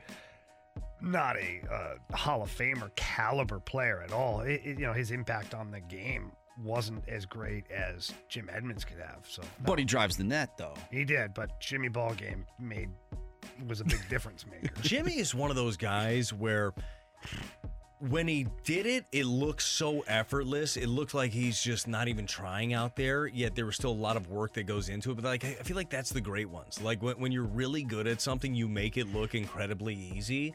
That's what he did. Like his swing just looks so easy. By the way, uh, we can get pictures now sent to us. Yeah. We got a little little GIF or GIF, however you want to, whatever I'm you want to going call it. GIF. Yeah, See, I call it GIF too, but apparently the guy that made it calls it GIF. kind of made it. Uh, Like but that knows? reminds me of like the peanut butter, uh, so I don't go with that one. But Brayden Schenn right here, we got two of them. Oh, I see it. Yeah, there Yeah. we go. Video evidence, at least for a short period of time. Yeah. How about that? It's good stuff. Question number five. All right, guys. From the 314, are we not talking about the loss of Alex Reyes enough, and why don't they bring him back? Well, I, I think that we're not talking about the loss of Alex Reyes because Alex Reyes has been lost for the last few years. Really, I mean that's he's been so hurt. He just hasn't been available for you. I still do think that there should be more uh, thought about bringing him back. But the fact that he hasn't signed with anybody tells you where he's probably at in his throwing progression. That's kind of what it's telling me. He's a high upside arm. There were a lot of people writing about him as the Cardinals didn't tender him a contract. Say, oh, this could be a guy. You know, this could be a guy that could really help out a few teams. Yet he's still out there. So um, I think it tells you health wise where he's at right now. I root for him. I've talked about this before with Alex Reyes, and it's something to remember for a player. Nobody loves you like your first organization loves you. Like you think, oh, I need greener pastures, try somewhere else. You do until you don't, because they, they have no problem cutting ties quickly. The Cardinals have have uh, been very patient with him, paid him good money, kept him around, done his rehab, done all of that stuff multiple times. Um, but I would be inclined to bring him back on a minor league deal for sure. You just need him to be healthy. Yeah, I would go with that. Question number six. All right, guys, from the 636, where are you guys going to watch the St. Louis City SC season opener on February 25th? Press box. Jupiter, Florida. I'll be uh, be there. Be in Jupiter. Will you have it up on your iPad though? What time's the game? Not that I don't know, uh, but what time's the game? Probably uh, prime time, Saturday or day. It is it is Saturday. Yeah, How'd you know that? Because that it's right February the- 25th, Saturday. Yeah. Because the Cardinals are playing the that. Nationals. Look at 12 you. o'clock here. Yeah. I'm doing the game. Digging in on the Nats a little bit early. Perfect. Yeah. But yes, from there, if, if the game is on at the same time, know this. I won't be having a conversation with Chip Caray. I'm digging into Bradley Carnell's team. That's what I'm doing. You can get the uh, MLS season pass, which is now available worldwide on the Apple TV app. We So- know that you love watching games on your, you know, your little uh, iPad, on yeah. that that are on Apple. Apple TV. Uh-huh. Here's From a hotel room. MLS has it right, okay? And uh, I don't want to relive that. We don't have to relive that. MLS has it right moment. in this one that all of their games will be streaming in one place with no blackouts. Yeah. They've got that going on with the Apple TV. Smart. So be watching from Jupiter, Florida. I bet there will be a huge contingent of Cardinal slash City fans that'll be out there in Jupiter. Maybe we'll get one of the local bars out there to get Apple TV and put it on. I think that'd be great. Marcy, thank you for the questions. Thank you for all your questions uh, that you text in to us. Hey, could the road to the playoffs next year for the Cardinals be a tad bit more difficult? They're in the thinks so. He thinks it's going to be very hard because he came up with this. Oh. We're gonna we're gonna find out why. Next. We're right back to the Fast Lane Podcast, presented by Dobbs Tire and Auto Centers on 101 ESPN.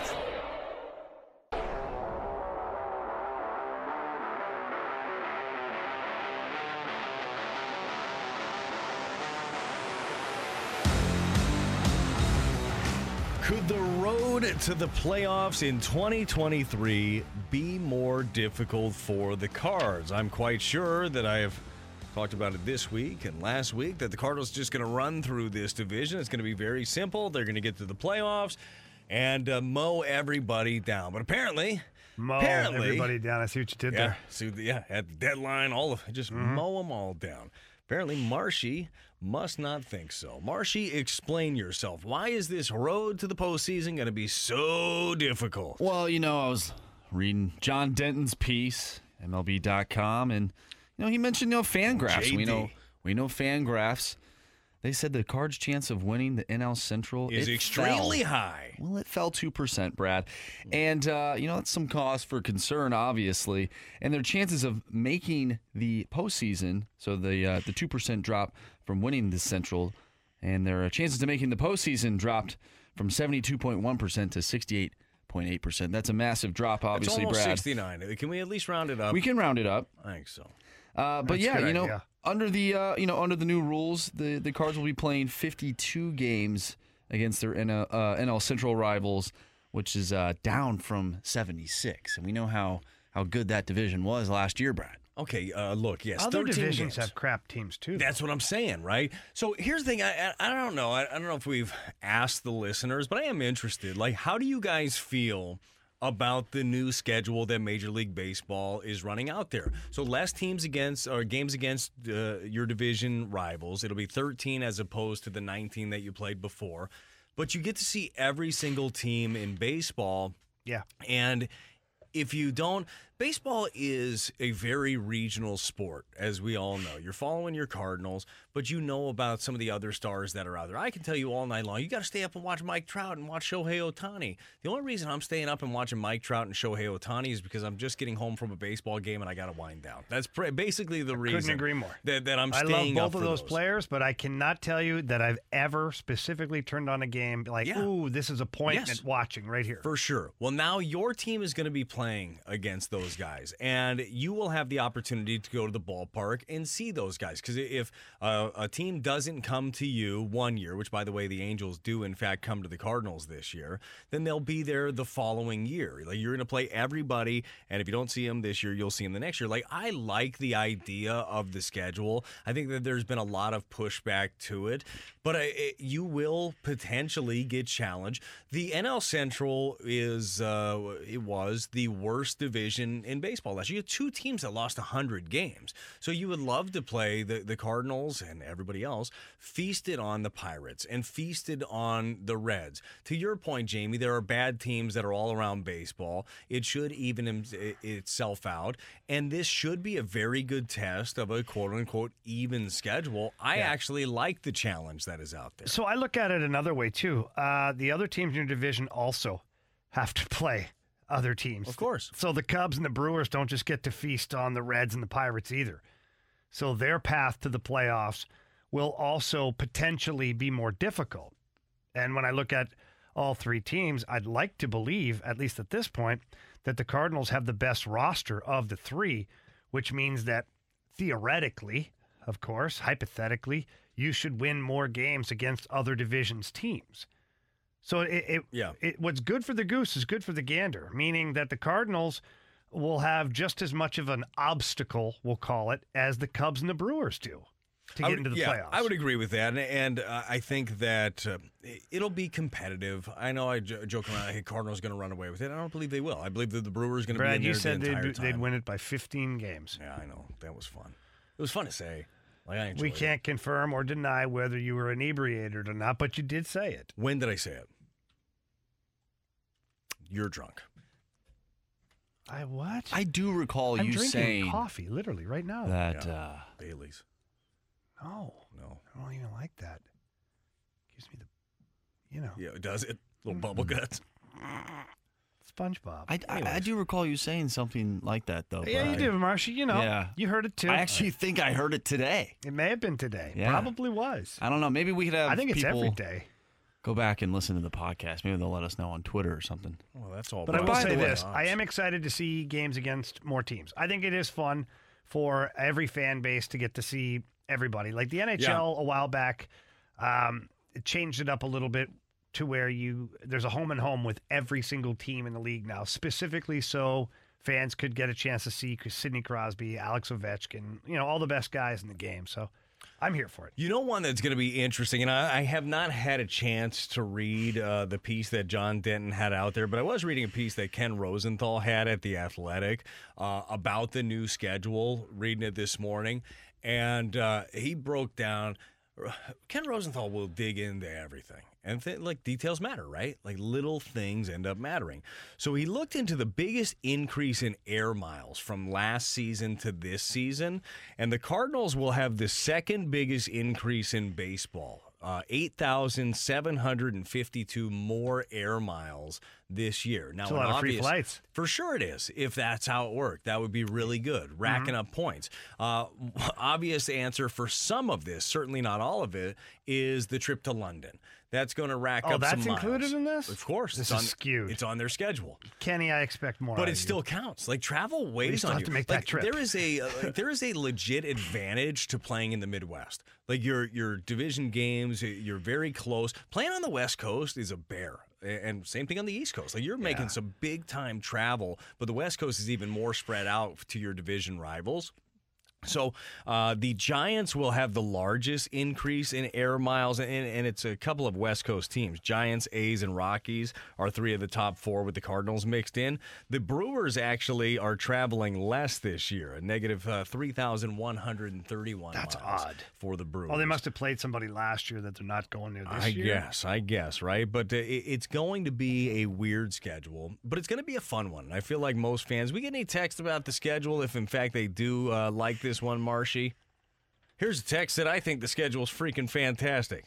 I made that up. There are some texts where I just say, if I ask for a text and I don't see one right away, I'll just make it up. Yeah, That's what I because a lot of these one. are, are not positive, Brad. Like, Okay, let's try again. Like, uh, oh, you want me to look for one that's positive? No, you don't. You look for anything. I like. Okay. I'm not trying to manufacture Right. what the sentiment is. Like, if you don't like it, you don't like it. Here's another one from the three one four. Brad, I think this is fantastic. I love the idea. By the way, you are doing a fantastic job. Thank you, three one four. Uh, one here's one from the six one eight. on my This might be our guy, by the way. This might be our guy. Yes, Did it, it start is. with It's- "Hey, dumb spits"?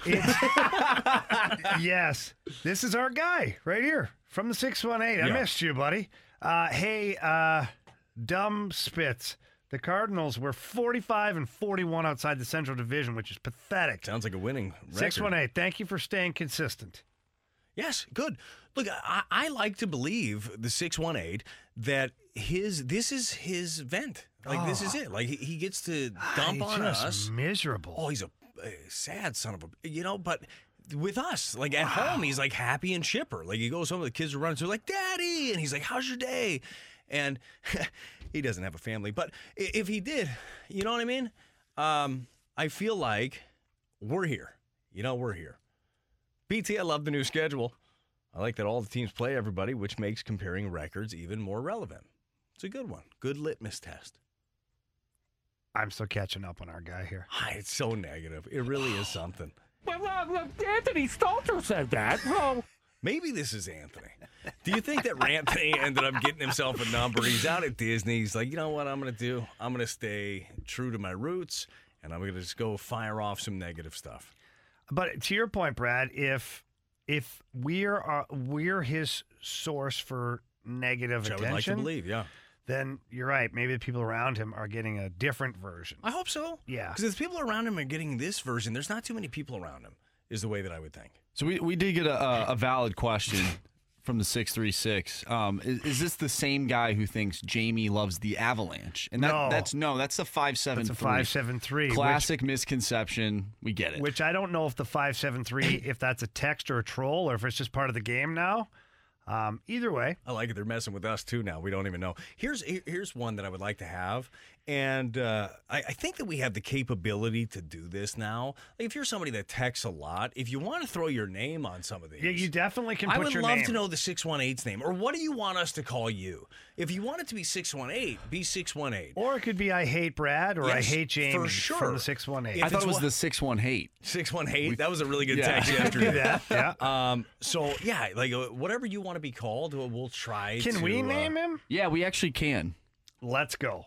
Six one hate right now, Right now? Okay, We're I can changing save it. from the 618? Yeah.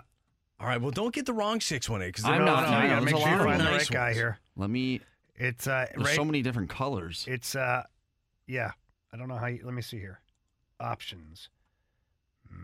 Here's one real quick uh, from the 314 says, Love the schedule, but if they are itching to fix something, fix the fact that West Coast games don't start until 9 p.m. That's 7 o'clock their time. It's, that's how it works. But absolutely love the fact that I have to stay up till midnight to watch the end of the game and wake up for work early in the morning from Easy Company. Easy, dude, I'm with you. Those West Coast games are are very difficult. But really, I mean, you think about playing the Dodgers, you're not going to be able to start. You can't start a game before 7. Uh, LA traffic, it's eight o'clock and people are still rolling into that stadium. You you can't get anywhere, so that's just kind of the bear of the I mean, schedule. what and it you. What are you yeah, do? you just got to deal. with It It's sucks. called time though. zones, Brad. Yes, and it, we're in St. Louis. Your boss is going to understand that you show up groggy and a little bit inebriated still after a West Coast tilt. I, feel I like did a it. lot of people. I changed it. Six one eight. Yeah, I got it. What? uh, Six three six wants to be BT's Pony Boy. Look, you asked for it. Go uh, BT's Pony Boy. ahead. Text in. Can I be that? Sure can. From the six three six. Boy, we started something now. Well, it, it does make it easier to, you know, to know who's texting in. This guy'd like to be called Nighthawk.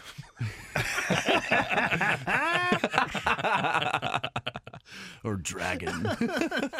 you can call me Laser. all right. Thanks for all your texts, and I'm sure these are going to keep coming in. Uh, and uh, yeah, look, yeah. oh, jeez. Has six one eight got back to us yet on a No, name that not they'd like to We use? haven't said Please anything do. too Please controversial. do get back to us. Uh, uh, look, uh, this has all been so positive. Let's flip it. Let's evaluate the goaltending uh, on the team. Jamie, so actually, this should be That fairly positive. positive if you're looking. Yeah. You know. Also, we have the biggest question coming up at 5:30. That's where if you have a big question, like why am I so angry, or "Oh, why is nothing ever good, or like whatever your question is from the 618 or the 314 or like wherever you are coming from. Text in 314 399 9646, or you can always leave us a mic drop on the 101 ESPN app. Our biggest question is at 530, but Jamie's going to break down the goaltending situation and tell us why the Card- uh, Cardinals, the Blues, should have hung on to Charlie Lindgren. That's next. That probably won't happen. We're right back to the Fast Lane Podcast, presented by Dobbs Tire and Auto Centers on 101 ESPN.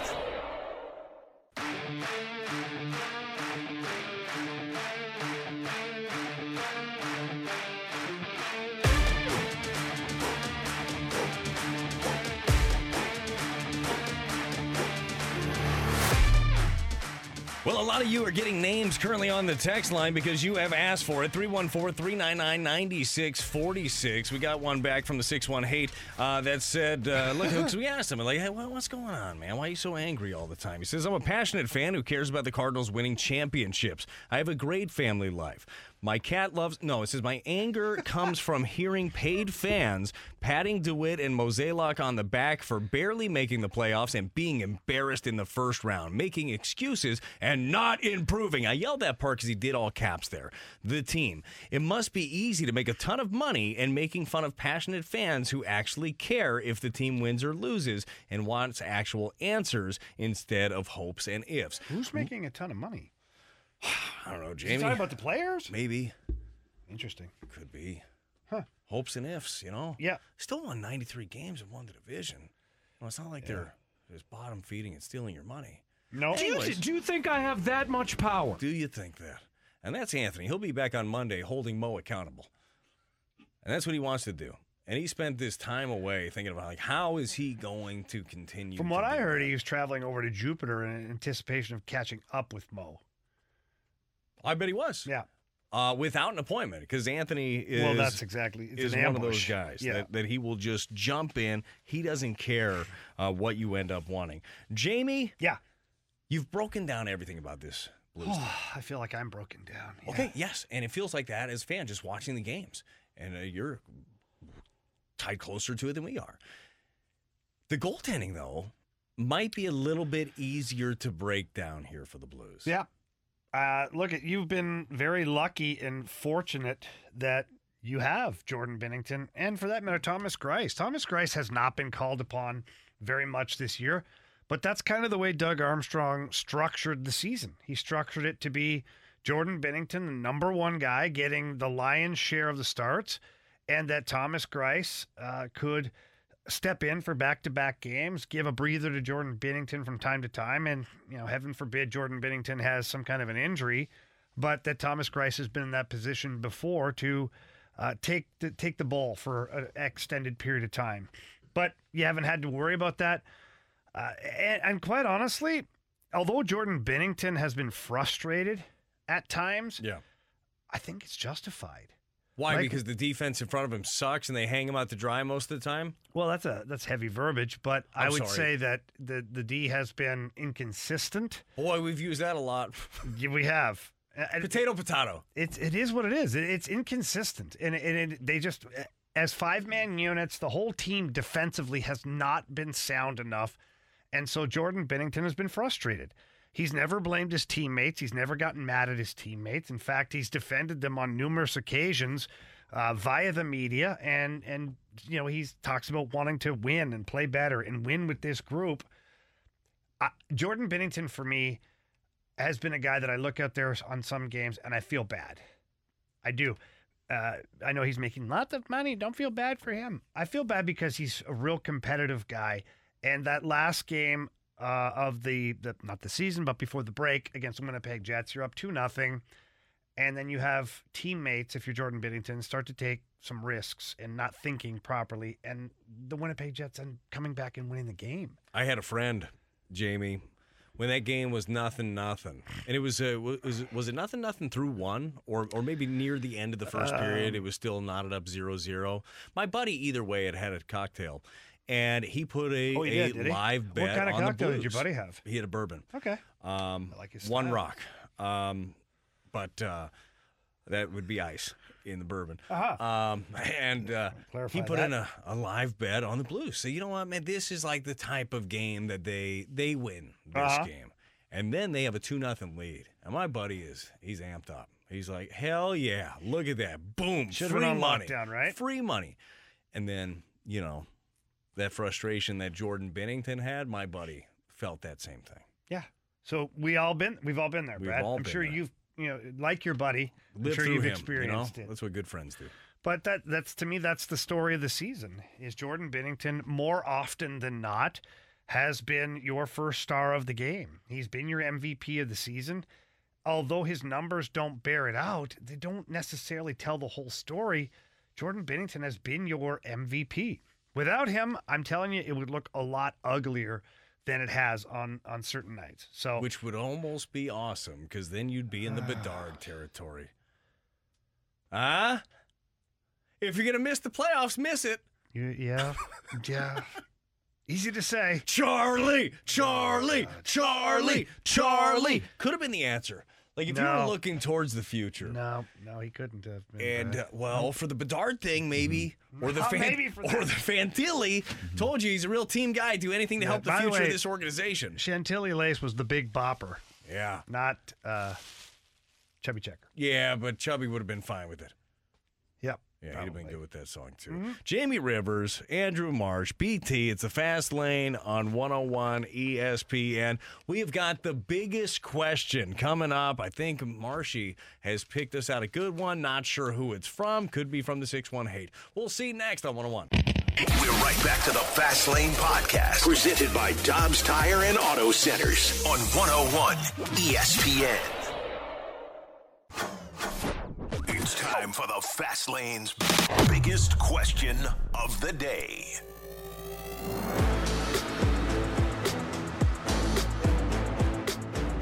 You've texted in. Some of you have names now. Some of them are inappropriate. Oh, Be yeah. Totally honest with you.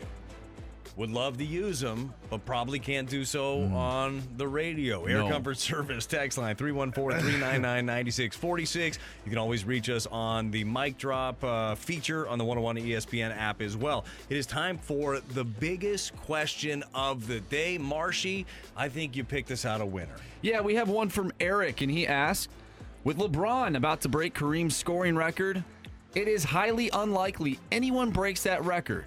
But my question is what is the most unbreakable record in sports? What's the first thing that comes to your mind? Well, Jamie? Gretzky had over 200 points in a season. So That'll never happen again. No, I, I was just reading something Yeah, from. ESPN Stats and Info. They had a Wayne. There was a Wayne Gretzky Yeah, stat. 92 goals will never happen. So, so basically, whatever Wayne Gretzky did, uh, but he had two thousand eight hundred and fifty-seven points in his career. All right, here's a fun fact with Wayne Gretzky. oh, I know you're headed. If Gretzky never scored a goal, Never scored one if he goal. never scored a goal in his career, still hold the league's record for career points with 1,963. Hot damn. Yeah. That's a pretty good one. There are so many different records because games have changed, right? Yeah. Uh, athletes have changed. You know, uh, we have load management now. You think Cal Ripken knew I've anything about load management? That's different. Uh, Cal Ripken, 2,632 consecutive games played. That will never be sniffed again. No one will ever try that again. No one will ever want to break that record. Uh, and Cal, I, yes, yes, that's exactly what it is. Uh, they're soft. Uh, look up Cy Young, and then basically anything that Cy Young did would probably be something that will never be broken again. Uh, but 749 complete games. 749 complete games for Cy Young. Sandy Alcantara had six last year, which is an astronomical number nowadays. If he just did that for a hundred years and some change, he would be right there. Nolan Ryan with his strikeouts, that's not going to be sniffed again. Nobody's going to get over 5,000 punch outs. Even in a league where we strike people out all the time, nobody's playing 20 years anymore, Jamie. No, Like, that stuff's not happening. We got a text line here from the 408, the Wainwright Molina, the battery record. That'll never happen. For sure. Yeah. For sure. That's a great one. Uh, Joe DiMaggio, 56 game hitting streak. Do you think anybody is going to be sniffing a 56 game well, hitting Brett, streak? with the uh, with the shift being limited now, guys going to put the ball in play a lot more. You No, know? they're not. no, they're not. They're going to be trying to hit doubles and homers, and they're not going to be uh, be doing that. I think the, the longest active current streak right now is 10 games uh, active. Is Jeff McNeil. So who knows if anybody's going to do it? Maybe McNeil ends up being a guy. Yeah. Luis Arraez is a guy that you look at that could, uh, you know, tickle some hit for average. He led the uh, he led the AL in average last year. and I think it was only like 316. Just got traded. Didn't Just yeah, he's with the Marlins now. Suitcase. He's a Marlin. what do you got, Marshy? I was going to ask, do you guys think that there's a record that could be broken, but most likely won't? Like, I think of Barry Bonds' home run record.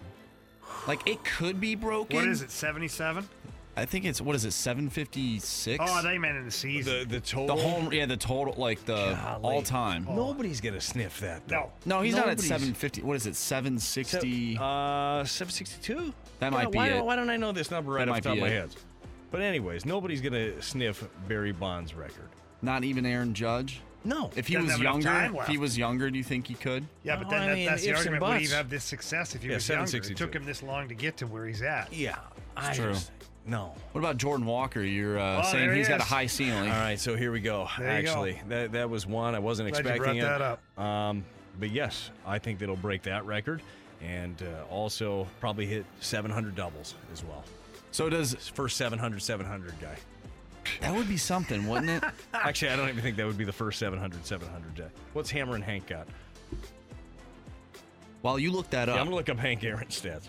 I'll ask the same thing He's for gotta you, have it. Jamie. Do you think Ovechkin breaks Gretzky's goal record? Do you think he gets there? Or do you think he retires? Wow. Or do you think like I can't see him retiring before he gets there? So here's the, the crazy thing about Ovi. What is he like 80 goals away or something? Not 82 goals away. He's 38 years old right now. I think is what he is.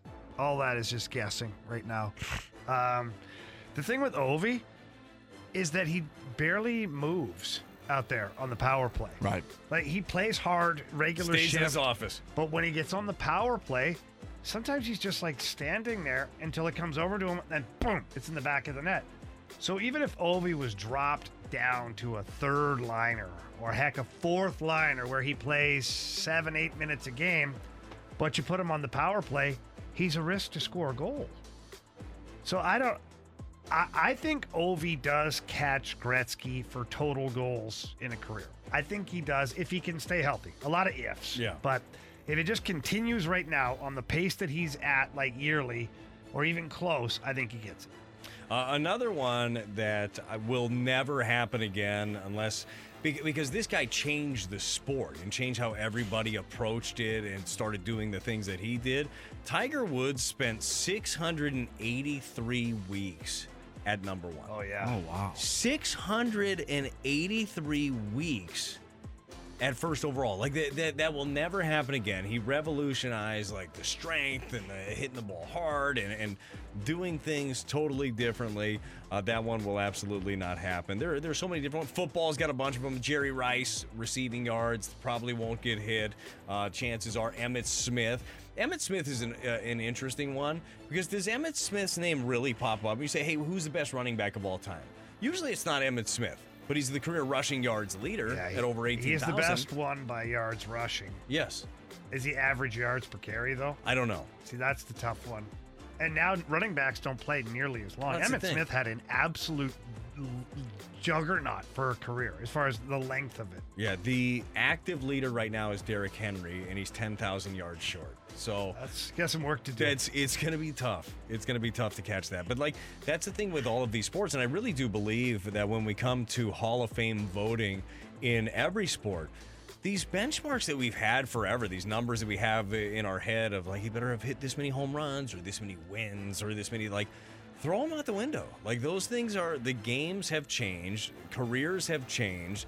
So uh, the the bigger question is, was this guy the best player in a sport for uh, however many years matters to you, right? Like, what was he one of the best to do it? I got a question for you that Okay. I asked of Anthony Stalter a while back.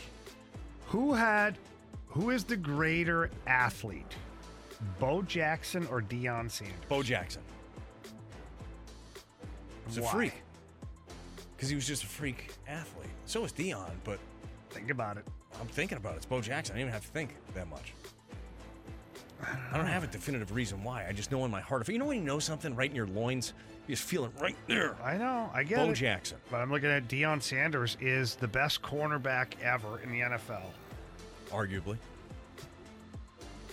Uh, Most people with their opinion, and he's a Hall of Fame football player. Bo Jackson is neither a Hall of Famer in baseball or football. Yeah. Crazy. Could he have been? Yeah, probably in football. Baseball, I don't know if he gets there. No, he wouldn't have. But so I, so I I think that we uh, the term can get And I'm thrown not around. arguing for no, no, no, Sanders, but trust me. it's the interpretation of the term athlete. Because when I think about the freak skill sets that Bo Jackson had, the raw strength, the rocket arm, the incredible speed, the toughness, like not to say Deion Sanders didn't have a great toolbox, mm-hmm. but I think of just the raw athleticism of Bo Jackson, and that's why he gets my vote. I mean, you don't see Deion Sanders, and I love Coach Prime. You don't see Deion being the face of the Tecmo Bowl. You know, you, you don't see that. Bo No, Jackson you're right. is is that guy. So uh, obviously the answer is Bo Jackson. From the 636, it says they don't say Deion knows. No. no, they don't. Good call on that. That was our question. It was a really good question, too. There are so many things that we just will not see again in the world of sports or, or even sniff in the world of sports. We got Fade or Follow coming up. Again, text Fade in for Fade or Follow. We got your criticism, compliments, and text of the day coming up next. We're right back to the Fast Lane Podcast, presented by Dobbs Tire and Auto Centers on 101 ESPN. It's time for FanDuel Fade or Follow on the Fast Lane. Brought to you by FanDuel Sportsbook. Make every moment more. Everyone follow us. Elevate, elevate. Money, money, money, money, money, money.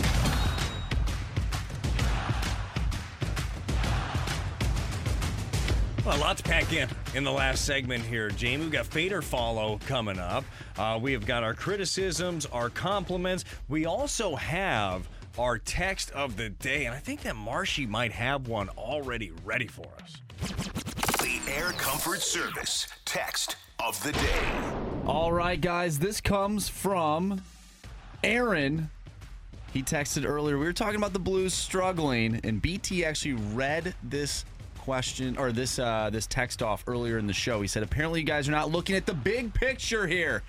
With the Blues struggles this year, it's pretty obvious who's to blame. Thanks, Matheny. Unbelievable. So true. Pretty good text right there. It absolutely was a great text, and be, because of that, we decided to bring Aaron on for Fade or Follow. Lucked out twice. He lucked out twice. Text of the day and Fade or Follow. Aaron, how you doing, man? Good. Happy Friday, fellas. Happy Friday indeed. Now, uh, we've been hemming and hawing, uh, and a bunch of us had different games, but there was one game that Jamie Rivers here was incredibly adamant about. And Passionate, you know Brad. the deal. Uh, like if you fade or follow us, either way, if you're right, you get a $50 FanDuel gift card, and that will just keep compiling week in and week out if you pick right. Jamie, why don't you go ahead and tell him what the game is, what side we're on, Yeah. and we'll let him decide if he wants to fade us or follow us. Well, I'll tell you what. Um, we're we're big college basketball fans, and right now tonight there is a huge game happening down at Chaifetz Arena. That's Chaifetz right. shaking the night. It will be. It will be. And the uh, the game tonight is the Billikens against VCU. The Bills are minus three and a half in this one, and I line's believe been moving, Jamie. It's been moving and shaking all over the place, and I believe that on Billiken Blizzard T-shirt giveaway night, the Billikens cover that. We're taking the Bills minus three point five. The Bills, Billikens against VCU minus three and a half. So they got to win by four. Aaron, do you want to fade us or do you want to follow us here? I think I got to go with you on T-shirt night, so I'm going to follow.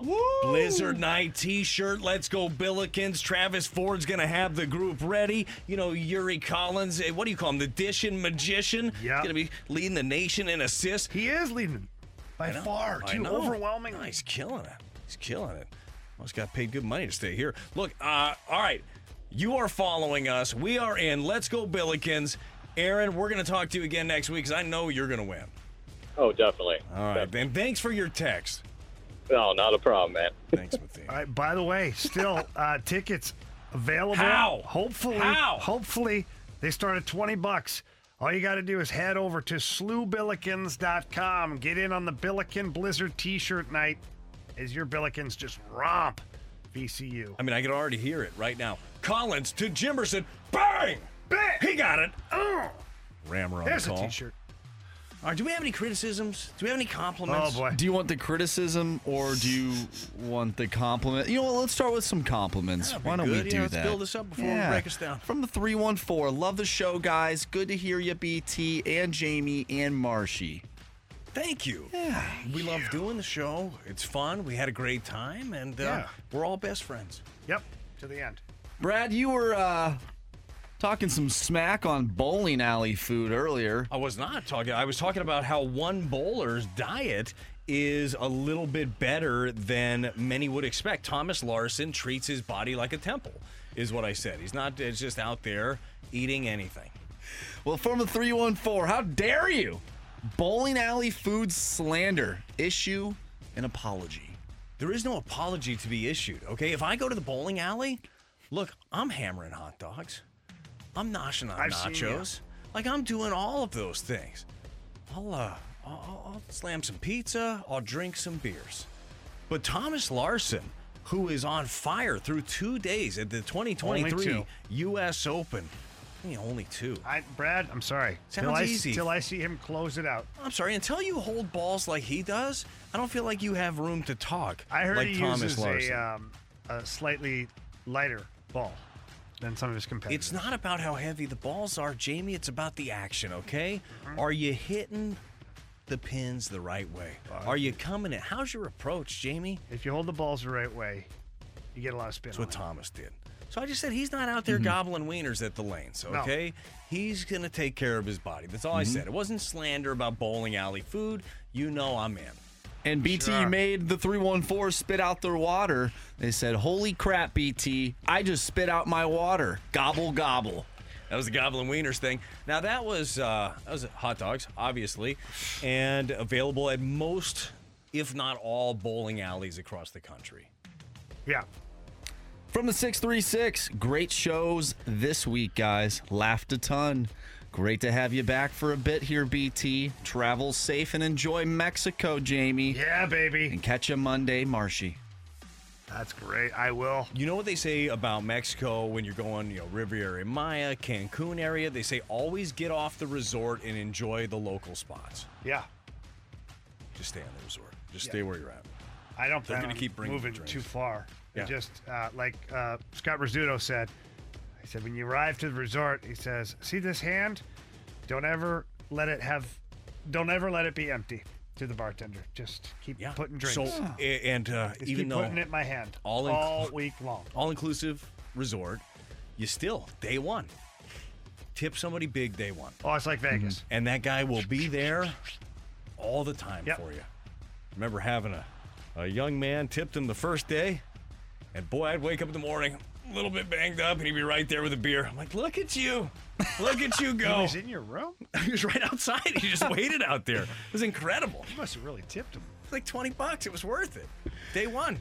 Guys, we did get a, a complaint though, a criticism Okay, well, why not end a Friday like this? from the three one four consecutive shows without holding Mo accountable. Well, our guys down in uh, Florida, our, our accountability guys I down there. hold myself accountable. How the hell am I going to hold John Mozeliak accountable? I'll say this. I'll push back on that. Anthony holds himself accountable just fine. My thing is, and and this is me, I think that everything that Mo's done is perfect. I feel like he, he I mean, there has Oh, not boy. been one stone that has not been unturned. I don't feel like there's been one decision that has been a bad one. So for me to hold him accountable, I feel like I just did that, but it almost sounded like heaping praise. So maybe we need Anthony back. We do something like that. Is that all we got, Marsh? No, we did uh, we did get one more. I have everything typed up right next to each other. Um, oh yeah, from Lisa. Brad got our opening day tickets today. Happy Friday, guys. Opening day.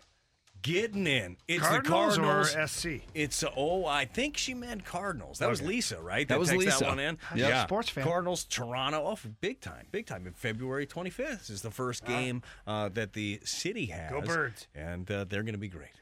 And the Cardinals got a game at that day too. All right, it's Fast Lane. Jamie Rivers, Andrew Marsh, BT. Jamie's out. He's going to enjoy Mexico. Hope he has a blast. Anthony Stalter is going to be back with us on Monday until two o'clock Monday. See ya.